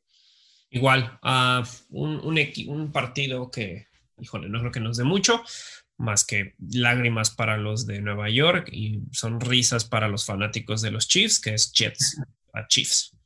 Sí, este partido deberían ya, deberían ya cancelarlo, o sea, ya denle la victoria a Chiefs y vamos al siguiente, o sea, ¿para qué arriesgarse a contagiarse a alguien de COVID? Para los, que, para los que juegan Madden y juegan la temporada completa y puedes simular algunos partidos que lo simulen en Madden. ya, es por el bien de todos, ¿para qué, para qué arriesgas a Mahomes? Ya simúlalo y vámonos al que viene, o sea, y también los Jets, los Jets dicen yo quiero el, el number one pick, así que gracias. Exacto. Um, Ok, ahora tu equipo, Benji, Colts contra Leones, porque no vale la pena que tú arrancaras con el de Jet Chiefs porque es una basura, pero dame tus primeras opiniones de este juego donde Colts regresa de semana de descanso, los, los, los, los Leones se llevan una buena victoria en un partido bizarro, pero donde los Colts se quieren acercar a los Titanes para que, porque nada más están en un juego. Sí, este, este, este va a ser un duelo muy reñido también, evidentemente. Creo que es, es es uno de esos eh, eh, partidos que van a ser una prueba para Leones a ver de qué lado de la, de la tabla está. Eh, me voy a inclinar con, me, inclino a Leones, este, a pesar de que Indianapolis tiene muy buena defensiva, tiene buena defensiva contra aire, buena defensa contra tierra. Creo que también está un poco impulsada por, por los equipos a los que se han enfrentado, a los Jets, se han enfrentado a los Jaguares, que by the way creo que ahí perdieron se han enfrentado a, los osos, este, que sabemos que son impostores. Entonces, este, creo que viene un poquito inflado también sus números. Creo que no, eh, los quarterbacks a los que se han enfrentado en esos duelos no son quarterbacks experimentados y, y Matthew Stafford va a ser el primero que realmente va a poner a, prueba su defensiva aérea. Eh, entonces, creo que Leones va a ganar, no por mucho, va a ser un duelo muy cerrado y, y en caso de que gane Leones, este, puede venirse una racha de victorias para Leones muy interesante que lo, que lo pondría en, la conversa en una conversación muy, muy atractiva para postemporada. Si lo llega a perder, si pierde este partido, no, no digo que lo descarte inmediatamente, pero si pierde este duelo contra Colts, creo que Leones va a acabar, ya lo visualizo, que va a acabar el año como rogando que alguien pierda un encuentro y que alguien gane para que ellos puedan colarse con un wildcard y eso va a ser es bastante estresante. Entonces, es, una, es un partido importante para, para los dos. Sí, estoy súper de acuerdo contigo. Creo que es un partido bien importante para los dos. Lo que decía, Colts no quiere que se le siga despegando Titanes. Sabemos que la, que la, que la división de, de, de los Browns está casi, casi marcando que ahí se van tres equipos a postemporada. Entonces es donde Colts también con las uñas quiere agarrar así de, ok, perdieron los, los, los, los, Raiders, ojalá y, y, pierdan los Delfines, entonces también como que los Colts están así, con ese 4 está como mejor que varios de esos equipos que están en 3, entonces es bien importante para ellos no, no perder, y lo mismo está, lo, mismo está del lado eh, los Leones, ¿no? Que vienen con un 3-3, donde tienen posibilidades todavía de mezclarse, donde se está mostrando a este impostor que se, a lo mejor se va. Yo siento que ya ven la racha de derrotas de los, de los osos, donde es lo único que puede hacer los Leones es capitalizar y creo que va a pesar más en este, en este juego los Leones. Voy Leones también, pero va a estar bien cerrado yo creo el juego. Va a estar cerrado. Ok, un juego que pues rivalidad bastante grande, nuevamente de división, de, estos líderes de división que, son el, el, 1 y 2 de la división, que son los invictos Steelers contra los Ravens creo que los Ravens van a querer dejar en claro que son ellos los nuevos jefes de, la, de, la, división. Y creo que se van a quedar cortos porque a Tomlin lo he visto muy bien marcando a esta defensa, muy bien marcando a esta ofensa, donde se ven que son peligrosos por tierra, por aire, equipos especiales, eh, eh, defensivamente tanto para parar la carrera como parar por el interceptar, o sea, los veo demasiado completos, demasiado completos y a pesar de que esté ahí Mr. MVP, lo que tú quieras, eh, a pesar de que se llevaron ahorita armas de las que vamos a hablar en, en, en, en, los trades, no va a ser suficiente para que ganen, aun cuando estén en casa, no va a ser suficiente para que ganen, porque pues, también los Ravens son bastante clientes de los Steelers, históricamente hablando, ¿no? Sí, yo, yo también voy con Pittsburgh y creo que creo que Ravens, que es un one trick pony, que by the way hace un muy buen trick, o sea, es muy buen, es muy buen truco el que hacen, el de correr con Lamar Jackson y todos juegan por tierra y luego meterte los pasecitos ya cuando te doblaron por los juegos con el play action Em, creo que Pittsburgh es demasiado, tienen, tienen muy, gente muy experimentada eh, en el coaching staff, obviamente el head coach, en los jugadores, como para comerse eso. Estoy seguro que tienen el plantel y la inteligencia para armar un esquema defensivo donde limiten a Lamar Jackson por tierra y como hemos platicado anteriormente, cuando limitas a, Lamar Jackson para correr, sueles ganar el encuentro. Entonces voy con, voy con Pittsburgh. Sí, está, está, está bueno. La verdad eh, eh, es, un, es, es, es, un, es, un, buen enfrentamiento entre dos coaches, un buen enfrentamiento entre dos corebacks, pero aún así sigo creyendo que está muchísimo más armado los, los, los, eh, los Steelers. Entonces los dos nos vamos con Steelers en ese. Ok, de aquí nos vamos, Benji, a un juego que yo creí que iba a estar más entretenido porque pensé que para estas alturas iba a ser este duelo de quién se queda la división, pero se ha roto esa distancia y donde se ve un Patriota sin fuerza contra, contra los líderes de división, los Bills. Benji, ¿con quién vas? Ah, este, va a estar, este va a estar muy bueno y, tal vez no tanto por, por el score o, lo que se muestra en el campo, sino por las implicaciones que tiene. Este es como el cambio de estafeta de si gana Bills, Bills es el nuevo líder de división y, no sabemos cuándo Patriotas podría regresar a tomar ese, esa posición que, ya estaba muy cómodo, que ya había mueblado la silla, ya le había puesto tapetito, tenía su letrero de Somos Patriotas, y, llegan, y llegan los Bills así a tirarle sus cosas y sácate, ahora me toca a mí la silla de líder de división. Y creo que va a ser una realidad muy impactante para todos los fanáticos de Patriotas que, que están acostumbrados a, están, acostumbrados a ser líderes de división y a competir por Super Bowls, y ahora que no tienen a Brady, y Belichick se encuentra con un quarterback, con un Cam Newton que está, no sé qué diablos le está pasando por la cabeza, porque parece, no, sé si sea un tema físico, pero a veces parece más mental lo que trae Cam Newton. De acuerdo. Eh, estamos empezando a ver también ahí, no, no, no, no, voy a decir, y lo vamos a platicar al final del segmento, que, es todo culpa de cómo plantea Belichick el juego, todo culpa de Cam Newton, pero en realidad estamos viendo un, shift en las fuerzas de, de, la AFC este que, que en verdad eh, puede durar los siguientes años. Entonces va a ser un duelo muy interesante. Donde Patriotas logre sacar el encuentro es como donde planta el pie y dice, no, no me, voy, no. no me voy de la silla y me vas a tener que arrastrar los pies para quitármela. Es, es, el, es el, va a ser como la película de terror donde ya sí se está, ya dices, ya se murió el malo y al final así se mueve un dedito y en ese instante así ya, ya volvió, así va a ser. O sea, yo también creo que este es el momento indicado, por eso digo que esta semana va a ser bien interesante porque varios equipos es un momento indicado para decir, ok, ya me fui o aquí estoy, ¿no? Y aquí veremos qué hace Patriota. Yo me voy con Bills porque los Bills van a venir en verdad, o sea, la Bills Mafia va a llegar como luchador con silla por la espalda y lo va a querer noquear. Yo también voy Bills. Ok, va. Ahí eh, arranca Tua. Arranca Tua su primer juego donde, pues, para tristeza de algunos, para alegría de otros, Fitzpatrick lo sientan, lo benchean, no lo quieren hacer el trade al parecer y pues eh, se van contra unos Rams que le quitaron la máscara al malo de Scooby-Doo, donde los osos mostraron que no eran nada. ¿Y tú crees que sea suficiente el hype de Tua para llevarse una victoria en su primer juego? no lo creo.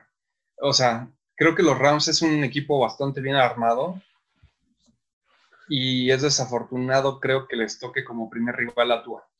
Entonces, me voy a escojo a los Rams. Creo que creo que Tua va a ser muy interesante ver lo que sucede con Tua a mi punto de vista porque ah, es un quarterback pequeño, relativamente comparado a los tamaños de los estereotipos que conocemos de, de quarterbacks. Evidentemente ya llegaron como más del estilo como Russell Wilson y Kyler Murray, pero en realidad si te, si te detienes a analizarlo bien, no son iguales. O sea, me refiero a que Russell Wilson y Kyler Murray son mucho más parecidos que, que Tua a ellos. Tua es un coreback más similar a Drew Brees, ¿no? Y mucha gente lo ha comparado así. O sea, tiene muy buena puntería, tiene el brazo más fuerte, no es atlético, no es este, no es súper veloz. Entonces, eh, la, yo siento que va a ser muy interesante verlo porque cuando, cuando ves a, los, a, Russell Wilson es un quarterback que se mueve muy bien en la bolsa y que su misma estatura a veces siento que cuando le tapa su misma línea ofensiva pues logra moverse, esquiva, eh, compra tiempo rolando por la derecha, rolando a la izquierda, se quita uno, se quita dos y mete el pase. Eh, es, tiene muy buen toque al lanzar, evidentemente, lanza muy bien largo, pero, pero, pero una clave importante de su estilo de juego para su complexión en esta liga de monstruos, de, de gigantes, es que es muy ágil y es muy elusivo. Y lo mismo ocurre con Kyler Murray. Cuando, cuando son muy peligrosos los dos es cuando están fuera de la bolsa de protección, es cuando te destruyen casi siempre. Entonces, este, y cuando corren ambos, o sea, tal vez Russell Wilson un poquito más robótico que Kyler Murray, pero los dos te destruyen corriendo. Tua no lo veo haciendo eso, o sea, no es como súper rápido corriendo. De hecho, yo creo que le han de decir, ni corras, güey, porque te ponen otro golpe y ya no sales de la camilla entonces, claro. Que quedar en la bolsa de protección bajo esos mastodontes, tras esos mastodontes. Y, y, y, el único estereotipo que, que, se acopla al molde de Tua es Drew Brees. Fuera de Drew Brees, no hay muchos quarterbacks en la historia que hayan sido chicos de estatura y que hayan podido ser exitosos. Entonces, quiero, me voy a esperar a ver si Tua puede acercarse a ese modelo, porque la probabilidad dice que no le va a dar. O sea, si, si tu mejor referencia es Drew Brees, pues está difícil que te conviertas en el siguiente Drew Brees. O sea, puede ser posible, sí, pero es poco probable. Entonces voy a esperarme a ver cómo jala la onda de Tua antes de cantar que, antes de cantar que es el momento de que, de que ya tienen eh, una estrella en la posición todavía, al menos desde mi punto de vista. Yo, yo, yo me, me, voy por algo muy similar. Es muy chistoso porque cómo, cómo, cómo se repiten los ciclos hace cuatro o cinco años el debut de Jared Goff de los Rams fue contra, contra Delfines y Delfines le gana y ahora siento que va a pasar lo mismo, pero obviamente al revés.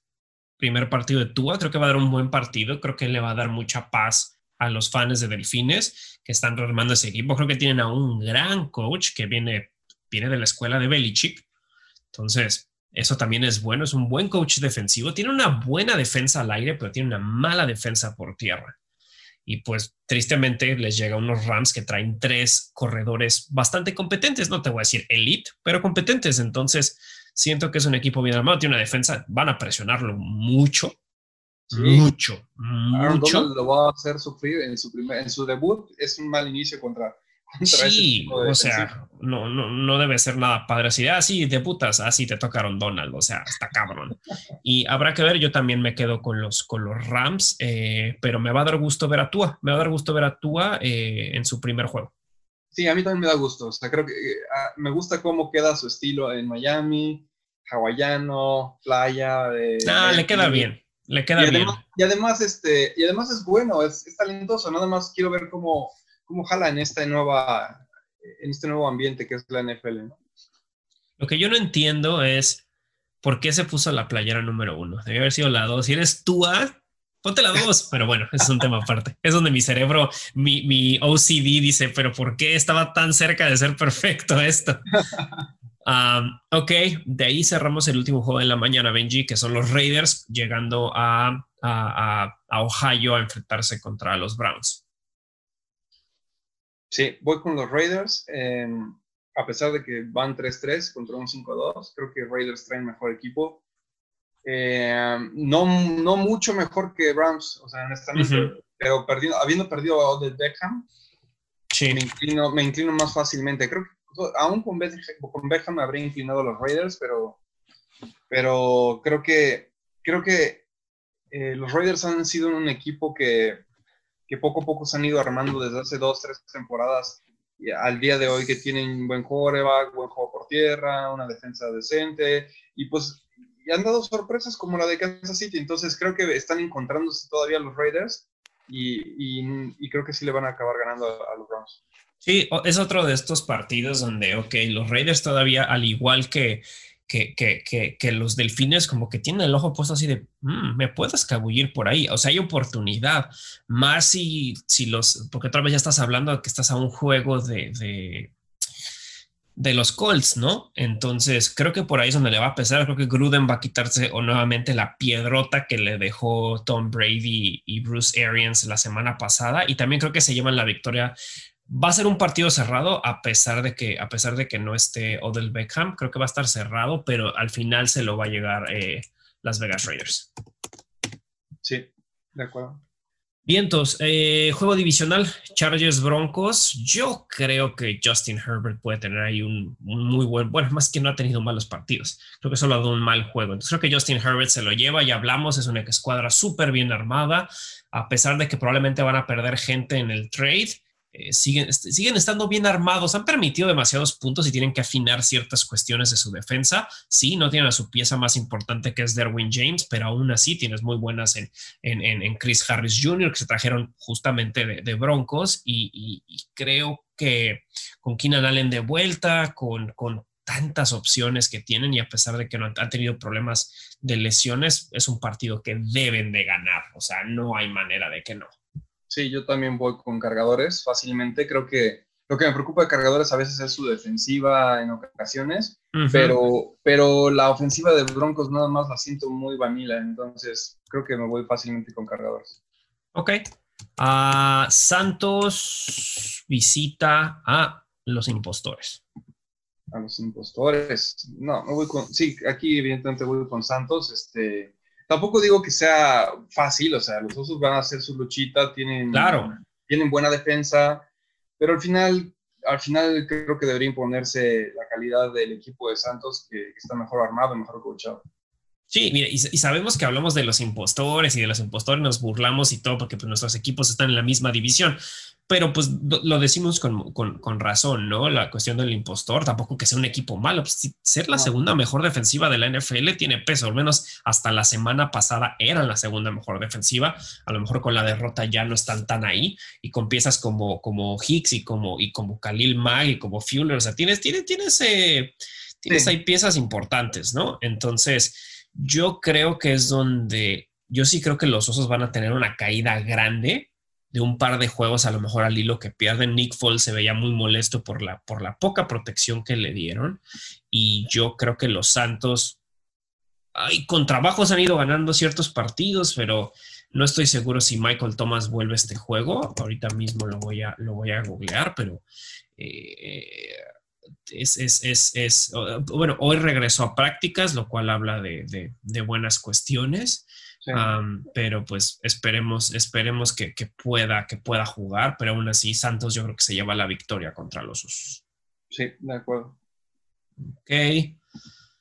Ya estamos eh, a punto de cerrar la, la semana 8. 49 contra Seahawks, juego divisional, donde a pesar que los 49 tienen muchísimos problemas, juegos divisionales siempre tienen peso. Sí, híjole, esto va a estar bueno porque por lo mismo que comentas, se conocen muy bien. y, y, de nuevo, ¿no? O sea, eh, es un encuentro en donde siento que le van a cargar otra vez la mano a Russell Wilson, pero la defensa de San Francisco es mucho mejor que la de Arizona. Sí. Entonces, este, digo, con todas sus lesiones, porque han tenido lesionados por todos lados, los pobres San Francisco 49ers, pero creo que, creo que me voy a inclinar con Russell Wilson porque tiene demasiada magia, pero no va a ser sencillo. Le van a, ver, le van a hacer ver su suerte al pobre de Russell. Sí, yo diría que este juego, por lo que he visto en las semanas pasadas y con, las, y con las dificultades de defensa, si estuviera Nick Bosa, a lo mejor cantaría una canción distinta no lo está y eso, eso sí le quita lo que hemos dicho, la pieza Jenga de ese equipo mínimo y de las piezas Jenga de esa división junto con Russell Wilson, pero también me inclino con Seahawks. Seahawks se la lleva en casa este juego. Sí. juego divisional en el bote basura de en llamas, eh, Cowboys llega a Filadelfia. Ah, ese juego también va a marcar una diferencia importante. Eh, bueno, como ya hemos platicado, creo que la situación de Vaqueros es muy triste, yo pienso, porque mm, en una división tan basura donde nada más necesitas unas cuantas pocas victorias para llevártela. Sí. Yo entiendo la frustración ahí de los fanáticos de Vaqueros y del mismo dueño, ¿no? Que por ahí escuchaba una entrevista que le hacen y le pregunta, le pregunta un reportero a, a Jones, le dice, oye, ¿crees que hay un vacío de liderazgo en Vaqueros? Y y, se molestó bastante por la pregunta y le, y le, dijo, no, no, no hay ningún vacío.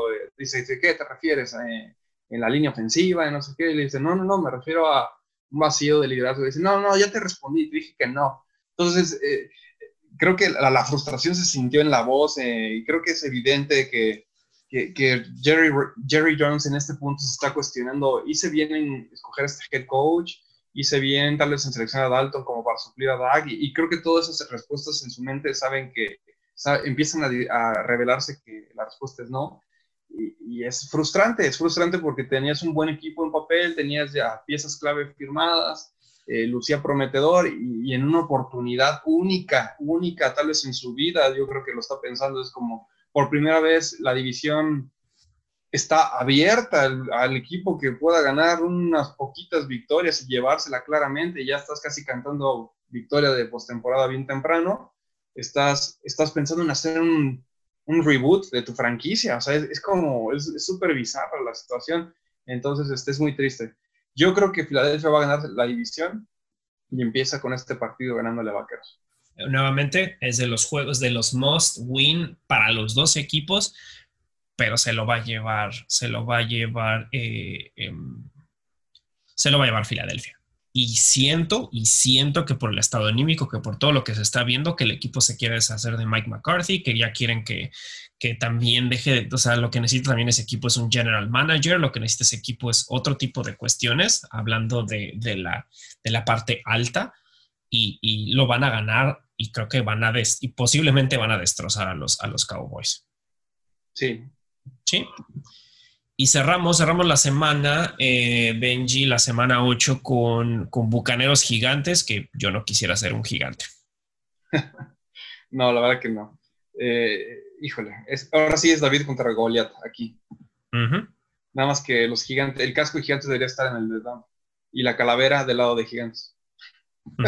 Completamente. si hiciéramos ese cambio de logos haría más sentido, porque en realidad el gigante aquí Gigante viene siendo Tampa y no, no, veo cómo, no van a poder imitar las manos, yo pienso, los pobres gigantes, así que voy con, con Tampa Bay. Igual, no, no hay mucho que decir, simplemente con lo que demostró este, este eh, Brady esta semana, la semana que acaba de pasar, habló muchísimo de, de lo que son y pues ahí está, ahí está la, ahí está, ahí está la, la el gran y, no, y lo que decías hace rato, no solo es él, no solo es el coach, no solo son los receptores, no solo es el juego terrestre, no solo es la defensiva, no solo la línea ofensiva, son todos, o sea, todos están muy cañón y pues gigantes no tienen ni pies ni cabeza, así que igual Tampa. Sin ningún problema Tampa. y así cerramos la semana 8, Benji. Así cerramos la semana 8 y pues vale la pena, como decías al principio, darle una, una pequeña peinada sobre todo a los deals más grandes que ya se hicieron del trade ¿Y por qué no arrancamos con el deal que se llevó tu equipo? Se llevó a alguien que creían que estaba siendo sobrepagado en Dallas y que habían muchísimos problemas, que es el, es el veterano, el veterano eh, Emerson Griffin, y que, llega, que llega a, los Leones. Sí, es un, es un jugador muy conocido por nosotros, porque rival de división, él estuvo muchos años en Vikingos alrededor de 10 años, me parece. Eh, capitán de Vikingos en la parte defensiva, un jugador verdaderamente disruptivo en sus mejores años, este, ponía bastantes sacks, este, era común que tuviera arriba de, arriba de 6, 8 sacks este, al año, y, además un gran líder, yo pienso, siempre me pareció muy vocal, muy entusiasta, siempre lo, veías como animando a, a sus compañeros, entonces cuando, cuando llega la, el off-season que acaba de pasar, eh, muchos de nosotros en Leones como que queríamos, sabíamos que iba a salir de vikingos y muchos como que queríamos ahí, que caigan Leones. Obviamente, eh, pues este, eso no ocurrió y acaba con, con, Dallas, firmando con Dallas. Entonces, este, donde creo que al momento lleva dos, dos y media capturas en lo que va del año, tal vez no muy brillante, pero en realidad que ha sido brillante en Dallas. Entonces, este, decide Dallas eh, hacer el trade con Leones por una sexta round pick, que a mi gusto es como que te lo dieran gratis. Sí, claro. y, y, yo soy fascinado porque aunque no, aunque no, no te están dando aquí a un Nick Bosa ni mucho menos, es un jugador que creo que es como un Adrian Peterson a mi gusto, es un jugador veterano, líder, que trae, tiene mucho que aportar a nivel intangible al equipo. Eh, llega muy entusiasmado saliendo de, Dallas, vi sus tweets que estaba poniendo y, se inducía bastante animado de llegar a Detroit. Eh, nosotros lo recibimos de brazos abiertos porque no tenemos casi pass rush, entonces él llega justamente como especialista de esa función, entonces nos viene como anillo al dedo. Eh, entonces, muy feliz, la verdad, de, que Leones por primera vez en muchos años sea un buyer en esta situación donde todo el mundo está viendo si es buyer o seller, que alza la mano y dice, sí, voy all in, entre comillas, porque ya dijimos que no salió caro, pero, pero están comprando en esta, en esta época que muchos venden, ¿no? Estoy muy, estoy, estoy completamente de acuerdo contigo. Es muy chistoso que vamos a, vas a, vas a tener a dos capitanes rivales hace unos años del mismo equipo, ahora portando esa, esa camisa azul. Eh, y son, pues él, está contento de regresar con Adrian Peterson. Tienes a dos cuates que lo único que le va a dar es experiencia al equipo. Sí. Tienes a dos, sí, o sea, tienes a dos cuates en sus treintas y tienes a jóvenes que van a aprender de dos de los mejores de, que han, jugado esas posiciones. Entonces, pues yo lo veo como algo, o sea, te salió barato algo que te va a durar un par de años más, donde a lo mejor una sexta ronda, corre el rumor de que no han, no han dicho los términos completos, pero se sabe que es entre una sexta o una quinta, ¿no? Entonces, aun cuando fuera una quinta, estás hablando de, un compadre muy bueno que le va a dar muchísimo, muchísimo, eh, le van a sacar provecho.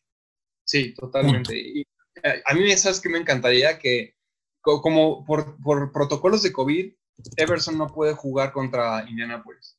Correcto. Entonces, su primer partido va a ser contra Vikingos de Minnesota. Me encantaría que para el coin toss pasara Adrian Peterson y Everton Griffin como representantes de Leones. yo lo haría. Yo lo haría. Si yo fuera Matt Patricia. Para un poco acá de qué pasó, qué hubo. No, pero ah, es que no, no sé, ¿a quién le... E, este, este eh, Adrian Peterson es capitán o no lo hicieron capitán? Creo que no, ¿verdad? No, pero creo que en el coin puedes pasar, dije capitanes, pero creo que puedes pasar sin ser capitán. Ah, perfecto. Entonces no tengo bronca que pasen. Estaría, estaría muy bueno. Aparte, pues los tienen que, re, eh, o sea, tiene que haber un buen recibimiento. De todas maneras, al fin y al cabo es, es, es fair. No es como que se fueron de ese equipo luego, luego a los Leones. Acabaron en otros equipos antes, ¿no? Bien por los Leones. Siento que les salió barato. Sí, los que también siento que, no les salió mal a, el trade eh, fue a los Seahawks que necesitaban gente en la defensa y necesitaban gente poderosa que se llevaron a Carlos Dunlap por una séptima ronda y por el, un liniero ofensivo. Entonces, los Bengals sabemos, lo único que necesitan los Seahawks es, es, cuestiones a la defensa, ¿no? El que más lo celebró, por supuesto, fue, fue este Jamal Adams, que necesitaba más gente en, esas posiciones, él estando atrás como safety. Entonces, creo que, creo que los Seahawks les urgía esto y, bien por ellos, o sea, bien por ellos, honestamente. Sí, totalmente. Creo que la defensa es el talón de Aquiles de ese equipo, pero, pero también siento que les hace falta más. O sea, siento que no deben detenerse.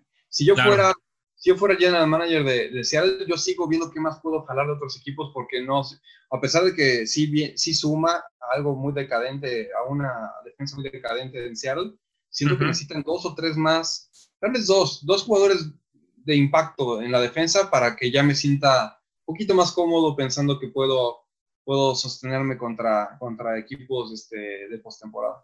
Sí, vamos a ver esta, esta, esta la defensiva que viene a hacer al, equipo, porque sí hay muchos hoyos por ahí. Sí tienen buenos linebackers, pero con Jamal Adams que se lastimó y tiene un par de posiciones donde necesita sacar a la ofensa cada rato y lo único que están es poniéndole más presión a la ofensa. Entonces, no sé si habrá otro movimiento, no sé cómo está el salary cap de ellos, pero habrá que ver. Todavía, como tú dices, queda de aquí al martes para hacer más movimientos.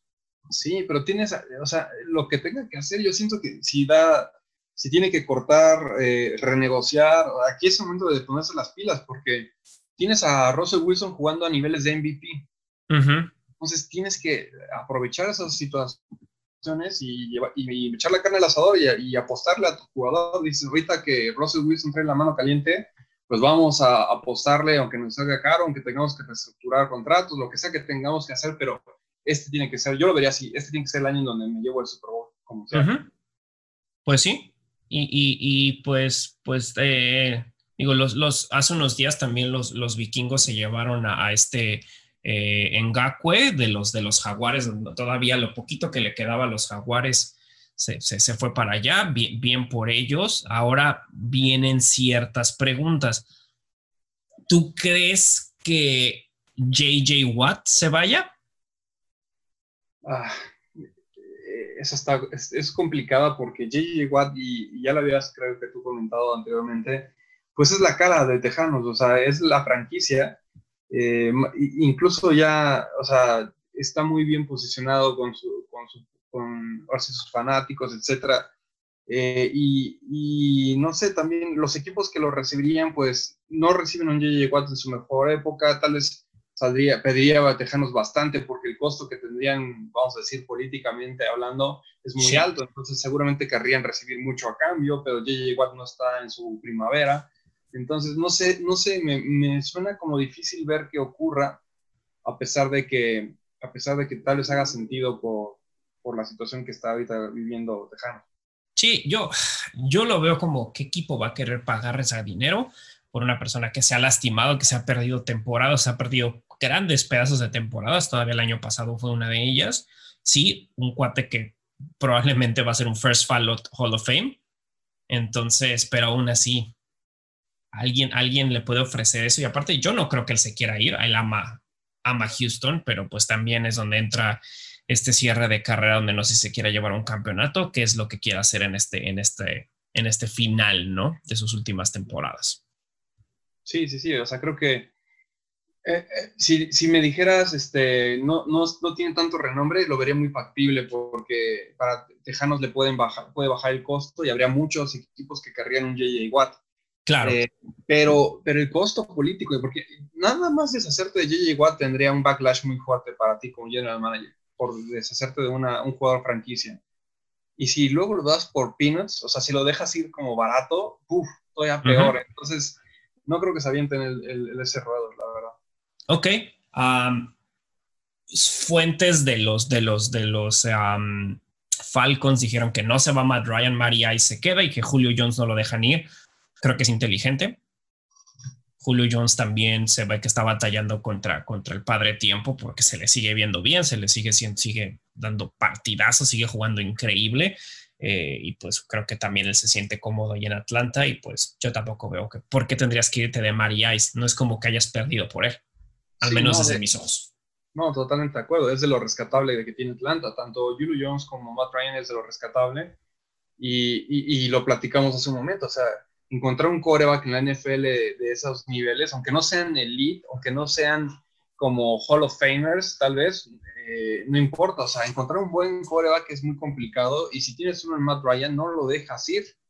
En el momento en que Atlanta diga, vendo a Matt Ryan, va a haber una fila de equipos que van a querer tener a Matt Ryan. O sea, imagínate a Matt Ryan en San Francisco. No, bueno, o sea, San Francisco sería otra cosa.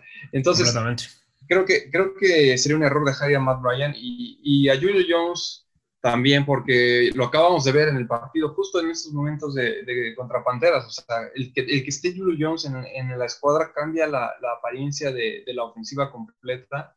Entonces, yo más bien construiría alrededor de ellos dos. Ok. Sí, yo también estoy de acuerdo, porque aparte todavía les quedan un, par, un par de años. ahora, vienen como los que están al aire y hay un par de jugadores muy importantes, unos muy relevantes y otros en el cierre de su carrera. Me voy más con un poquito con el que está al cierre de su carrera, que es AJ Green el veterano de bengalíes, que también abriría muchas posibilidades para que los bengalíes piensen en el futuro. Ya tienen a un excelente wide receiver joven en Tyler Boyd, tienen juego terrestre, tienen a su nuevo coreback. Hace sentido que una cara de ese equipo tal vez tenga que partir, ¿no? Sí, sí, aquí, aquí sí hace sentido que AJ Green, a pesar de que también está muy bien posicionado en la franquicia, eh, es una circunstancia un poco diferente porque Joe Burrow sí viene a inyectar como toda esta ola de, a ver, vamos a renovar esto, vamos a construir de nuevo. Y AJ Green no, ya, ya creo que dio lo que tenía que dar en Cincinnati. Creo que incluso a él le, vendría muy bien un cambio de escenario. y, en esta instancia en donde, aunque, aunque está jugando súper bien el chavo, no están ganando, eh, a Bengalis le conviene armarse de, jóvenes para rodear a este nuevo talento que es Joe Burrow. Sí, y ahora la pregunta es dónde podría acabar eh, eh, AJ Green, ¿no? O sea, AJ Green sí se le ha visto que ya está relativamente harto de lo que está pasando ahí, también lo puedo entender, pues ya no es el wide receiver uno.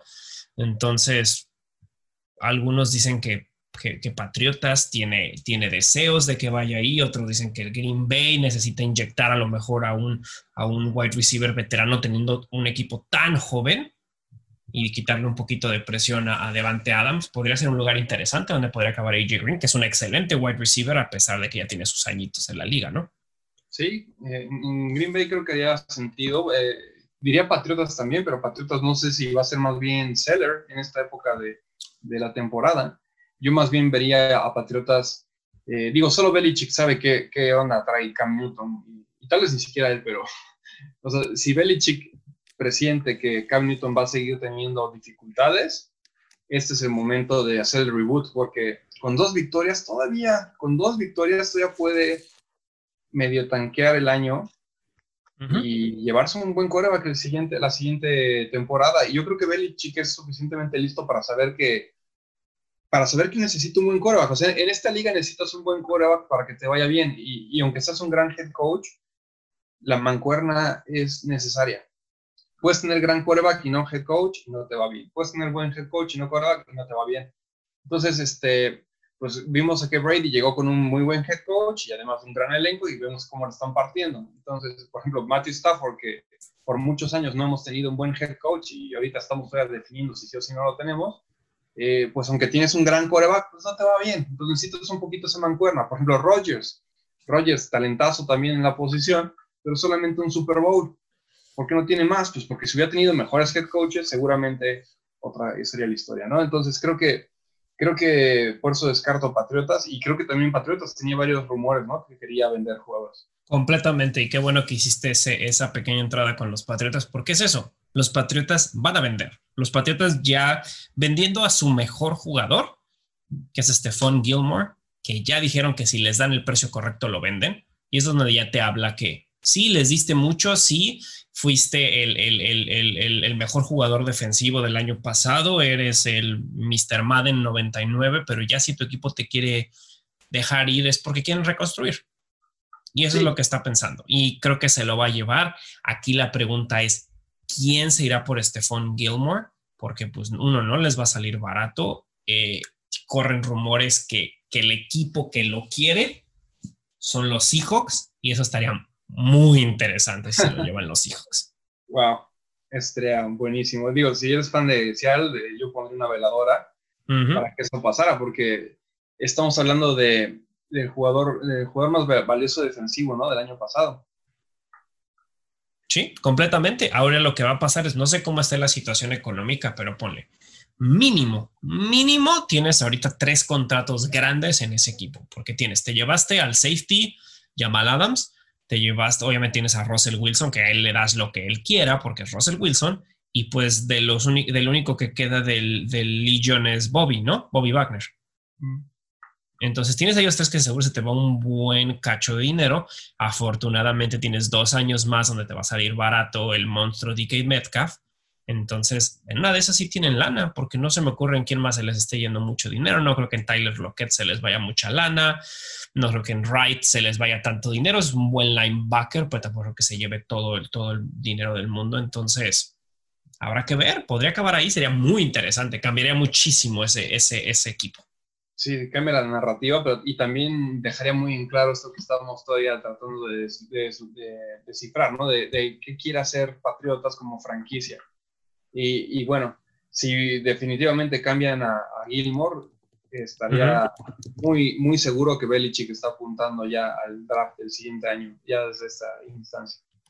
Sí, y creo que, creo que realmente, digo, hay, hay, hay, hay un par de, de jugadores que se podrían ir. Se menciona que a lo mejor Evan Engram de Giants. También, también tenemos a, digo, a este, a este en Yoku, el Tyrant de, de, de, Browns. También estoy como pasando por los que podrían ser relevantes, ¿no? Que están ahí. Kenny Stills de los Tejanos, pero digo, nada, nada como nombres muy grandes.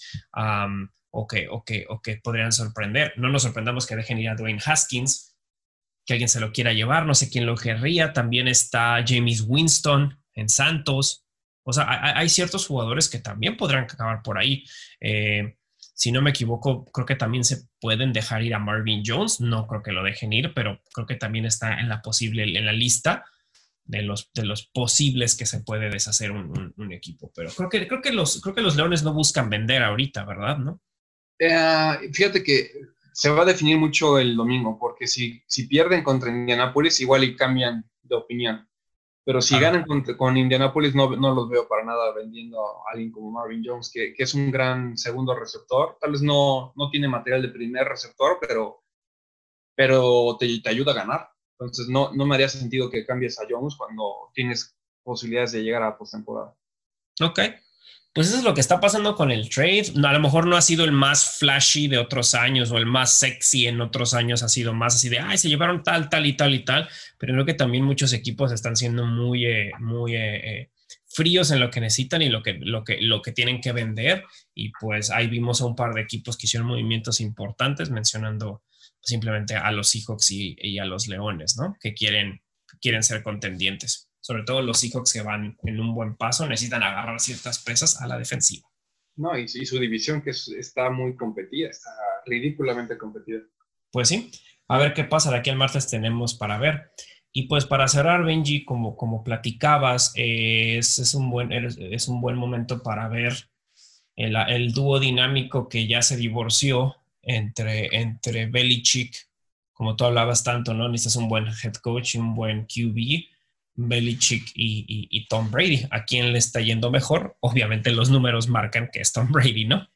Claro, o sea, actualmente los números indican que Brady está teniendo como, como la, la, la ventaja de haberse ido de, esa franquicia que claramente ya no tenía talento. O sea, si Brady se hubiera quedado en Patriotas, Dallas no iría tan mal, pero, pero estaría batallando, ¿no? Cosa que ahorita la está pasando de lujo en Tampa, con un head coach que se acopló mucho a lo que él quería hacer, está lanzando, está volviendo a lanzar largo, que cosas que no veíamos de hace muchos años, que seguro, y que vemos que lo hace muy bien todavía, que lo dejó de hacer con Belichick y no fue tanto porque ya no tuviera el brazo, fue porque pues es otro tipo de sistema, ¿no? Es un sistema diferente eh, y también siento que le cumplen más caprichos. Entonces, en Tampa Bay siento que, que Brady lleva las riendas las lleva cabronamente las riendas. O sea, tiene el derecho de gritarle al que le quiera gritar, de corregir al que quiera corregir, de decirle al general manager que tiene que comprar.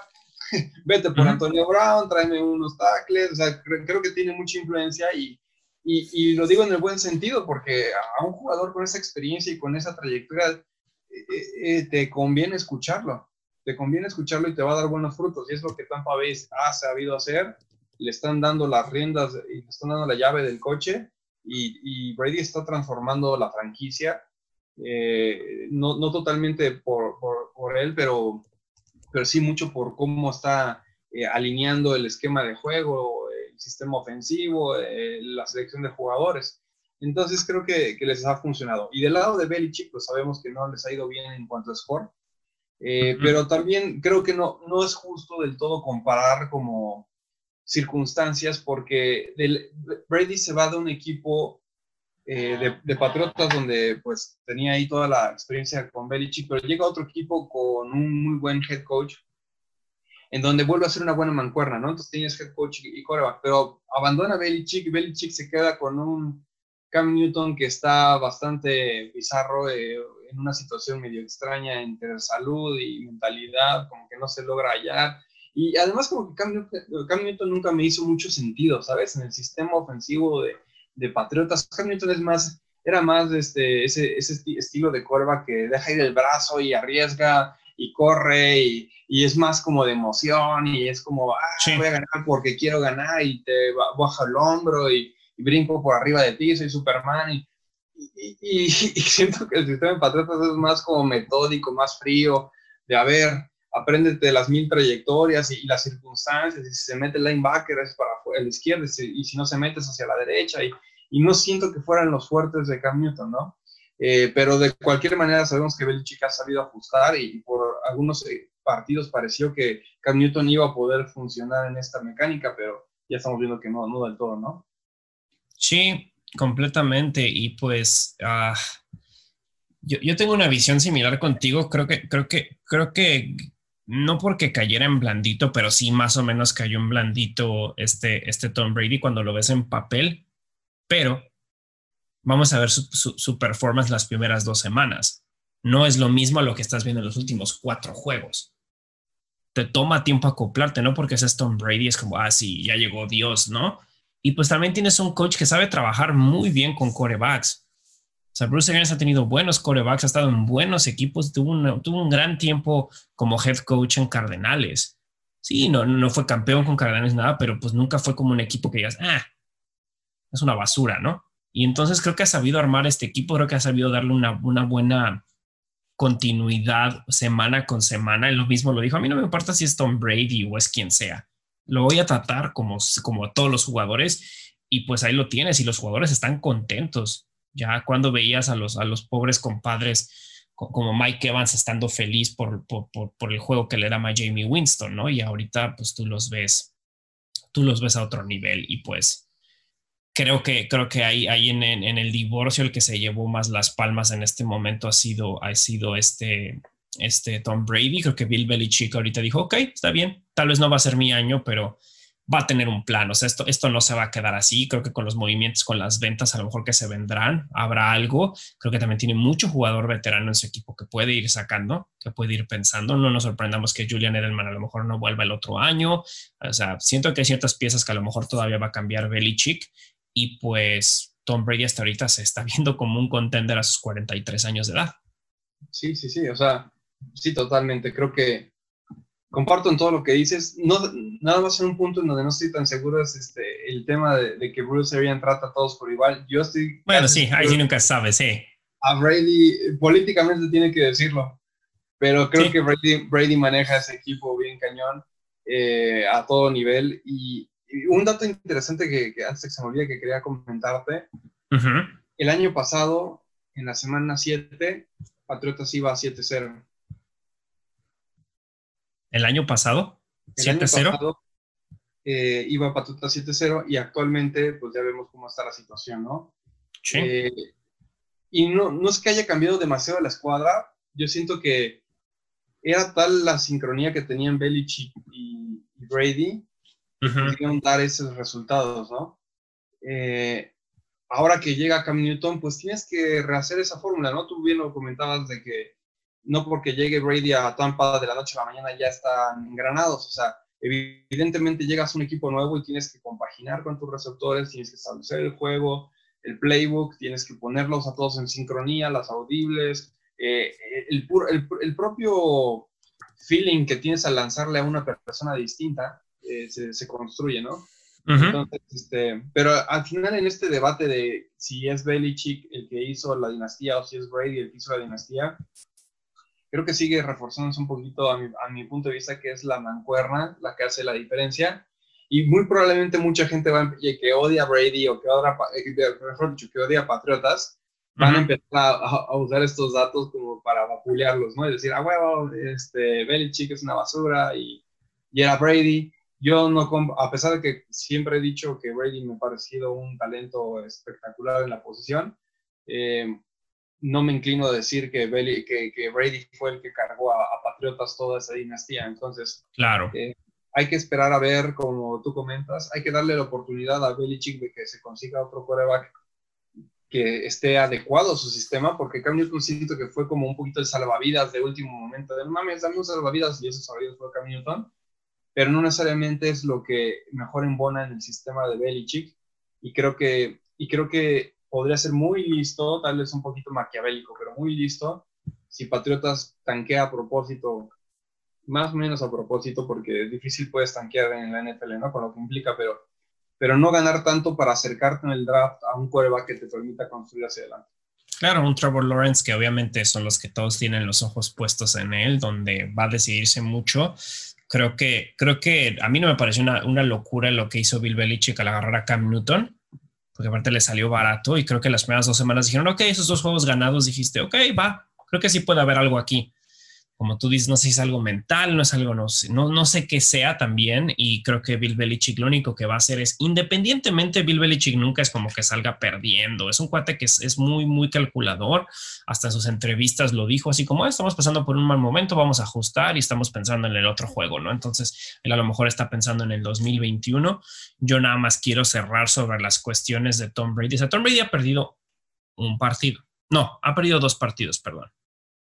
Entonces, eh, eh, eh, lo único que puedo decir es que Tom Brady, en los últimos cinco juegos, tiene 15 pases de anotación y una intercepción nada más.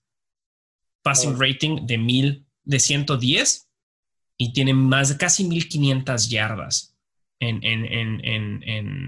y tiene un promedio de 7.3 yardas por pase. No es el más alto del mundo, pero de todas maneras está repartiendo juego como si no hubiera mañana y la verdad solo está demostrando que la llama todavía, aunque está ahí, sin ningún problema. Y pues, pues algo... Impresionante los números que pone. Eh, y, tal vez este ritmo igual iba a romper varios de sus récords. Y está teniendo números similares a los que tuvo cuando estaba Randy Moss y Wes Walker.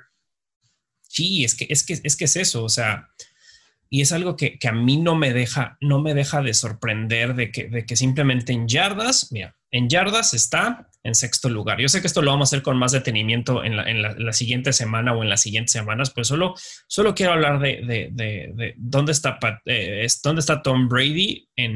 Vamos a hablar en los números importantes de la NFL. En yardas está en sexto lugar, ¿ok? En completion eh, está, ahí creo que sí está un poquito más, más, eh, más abajo, está en el 22. 65% de sus pases, no es tampoco que sean todos. Si nos vamos a, touchdowns, el compadre eh, está en segundo lugar, después de Russell Wilson. Y ya nada más para cerrar con intercepciones, está en... Ah, bueno, ese aquí me pone todos hasta los que no, no, son, no son importantes, ¿no? Pero creo que de los, de los starters, de los pocos que no han lanzado, tienen menos, eh, son, son nada más Justin Herbert, Matt Ryan, Drew Brees y Lamar Jackson. Y Derek Carr y Ryan Tannehill son los que están ahí. Y bueno, Rogers, pero Rogers nunca lo interceptan. Aún así, para tener tantos, tantos pases para touchdown y tan poquitas intercepciones, ay, me parece algo, algo fuera de serie por un cuate de 43 años, ¿no? Creo que tiene cuatro intercepciones, lo cual es muy bajo, ¿no? Para las sí. tantas Sí. Eh, y, creo que esas intercepciones fueron en partidos tempranos, ¿no? De, donde se estaba acoplando todavía y em, va a ser muy interesante cómo evoluciona este equipo para finales de diciembre eh, y, ver qué potencial puede alcanzar, porque, o sea, nada más mencionar los nombres, como que dices, estamos hablando de Madden, de, estamos hablando de ¿Sí? un equipo en el fantasy o qué es esto, porque de todas las posiciones que, que, tiene el equipo, la verdad todas son, son importantes, son jugadores reconocidos y, liderados por Tom Brady. Es como, bueno, aquí alguien hizo su fantasy y, le llamó Tampa Bay. Es que sí, es que, y es que eso es lo, lo que a mí pues más me, me, sorprende, ¿no? Que cualquier equipo quisiera tener a toda la ofensa de, de que tiene Tampa y muchos equipos quisieran tener la defensa de Tampa. Sí, Sí, sí. Exactamente. Eh, y aquí lo interesante va a ser también ver qué ocurre con Brady, porque imagínate que llega al Super Bowl, lo gane, lo pierda, vamos a decir que lo gana. ¿Tú ves que se retira Brady si gana el Super Bowl? Sí. ¿Sí lo ves retirándose? Yo por ahí escuché, y no sé si sea verdad en este, este comentario que escuché eh, en, la, en un podcast de deportes, que decían que Brady mencionó que quería jugar tres años más creo que dijo que quería cerrar con 45 años de edad o 46, ahora tiene 43. O sea, digamos que tal vez pon creo que dos más. Ese creo que era esta y dos más. Esas eran las tres que él quería saliendo en este. Entonces, bueno, buen punto. Híjole, es que es eso, ¿no? O sea, yo, bueno, yo si fuera Tom Brady, que lógicamente no lo soy, pero a mí, me gusta, o sea, el camino de, de este Peyton Manning me gusta como que ganas y te vas, pero también entiendo, Peyton Manning ya no daba una. No, este ya llegó con el cuello así de lado y con el ojo sí, ajá, y la cabeza inflándose cada vez más. Entonces, eh, eh no le quedaba el casco. Sí, o sea, cada vez se lo hacían más grande. Pero Tom Brady no es eso.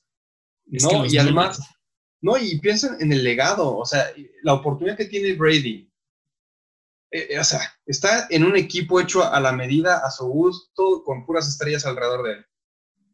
Y, y, quién no va a querer jugar para Brady, ¿no? Porque esa es otra. Oye, Gronk, ¿quieres jugar? Voy a estar en Tampa. Sí, como no, deja agarro mi valija y te alcanzo. Oye, Antonio Brown, ¿ya, ya, ya arreglaste tus pedos mentales? Sí. Ah, ok, ¿quieres venir a Tampa? Sí, a huevo. O sea, el tener a Brady no nada, más, no, nada más es cómo juega, sino la influencia que tiene en el equipo y los jugadores que quieren venir a tu, a tu franquicia a jugar. Entonces, si tú fueras, si yo fuera Brady y gano el Super Bowl, como tú... Bueno, sí, sí, no, sí regresas. El, punto que dices es válido, o sea, es válido decir me voy en la gloria, pero también el otro camino es interesante, es decir, a ver, ya soy el mejor quarterback de la historia y casi es indiscutible. ¿Qué pasa si, me echo dos añitos más y, y, abono a mis estadísticas y abono a mi legado? Y igual hasta me llevo dos anillos más, o sea, uno para cada dedo de mi mano o más. Y, lo hago porque después de estos años, de estos dos años me voy a retirar y cuando me retire voy a dejar una huella que nadie va a poder superar en los siguientes 100 años. Y es que es eso, o sea, bueno, ese es un muy buen punto. Yo lo mejor lo estoy hablando como es muy poético irte en la gloria, ¿no? Irte en la, con las palmas, pero es cierto, él también puede decir, ah, voy a construir una segunda mini franquicia. So, voy a hacer una mini, mini, mini, mini franchise así cañona con los Tampa Bay y la voy a dejar súper armada ya para que agarren a otro compadre más adelante. Y me voy como el... Es que sí, pues digo, es que... Para empezar, nadie, no creo que nadie en la historia vaya a ganar los números, los mismos anillos en, con un solo equipo en esa posición. En otras posiciones sí lo creo, a lo mejor un tackle o uno, digo, hay cuates que tienen seis anillos, pero algo como lo que hizo él y como lo que quiere hacer ahorita va a ser inalcanzable y va a estar muy cañón. Cuando, cuando ya digamos ya se retiró, todos van a ser así como, ah, por fin ya se fue. ya va a dejar algo para los demás. Sí. Y, en una de esas le cambia el nombre a Tampa Bay y, le, y lo dejan las siglas. ¿Sí? Ajá, vi. Y ya, y se vuelve el dueño del equipo. eso, eso, eso, eso, estaría muy. su cara en el casco. Ajá, es su cara así de. Y con sus anillos así. Es que es, que es un. Es, Thanos, o sea, es el Thanos de la NFL, este compadre. Y, y, y, y en sí vi una imagen de este Bruce Arians como Thanos, que ya sabes, ¿no? Gronk. Mike Evans y así, y la última era Antonio Brown, la que estaba poniendo esta semana, pero pues habrá que ver, es buena idea. Creo que esa es tu, esa sería tu, tu, tu, tu ¿cómo se llama? Tu bold prediction de que se retira, se vuelve dueño de Tampa Bay y le cambia el nombre. Puede ser, nunca la vamos a ver. Pues ahí está, Benji. Muchísimas cosas, muchísimos cambios. Todavía quedan trades que seguro vamos a hablar la otra semana de ellos y una semana súper complicada para varios equipos, incluyendo Colts, incluyendo los Leones, incluyendo Tampa, incluyendo Las Vegas Raiders. Muchos tienen que asegurar varias cosas. Sí, totalmente. Va a ser una semana muy interesante y que va a definir un destino para muchas de las franquicias en esta temporada. Sí, completamente. Ok, una pregunta random que va completamente con el tema. Si tú hubieras sido, vamos a decir, una posición X, vamos a decir, eh, pateador, ¿no? Voy a ser pateador.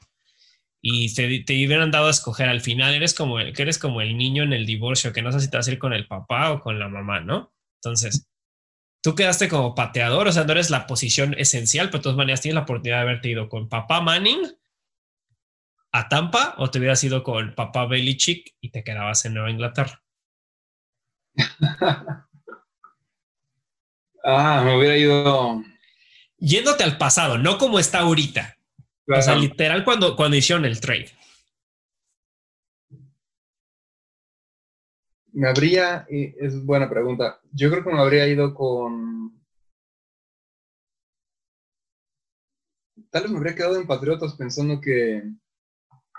Pensando que sí, Brady iba a romperla en Tampa Bay, pero un año o dos. Y si yo estoy, si yo estoy en, temprano en mi carrera y confío que Belichick va a poder rearmar el equipo en dos, tres años, puedo tener más éxito en los siguientes 10 años con Belichick que, que, si me voy con Brady y a los dos años él dice, bueno, ya me retiro, adiós jóvenes. Y yo digo, ¿y ahora quién va a ser el coreback de esta madre? Y me dan a un loser ahí, ¿no?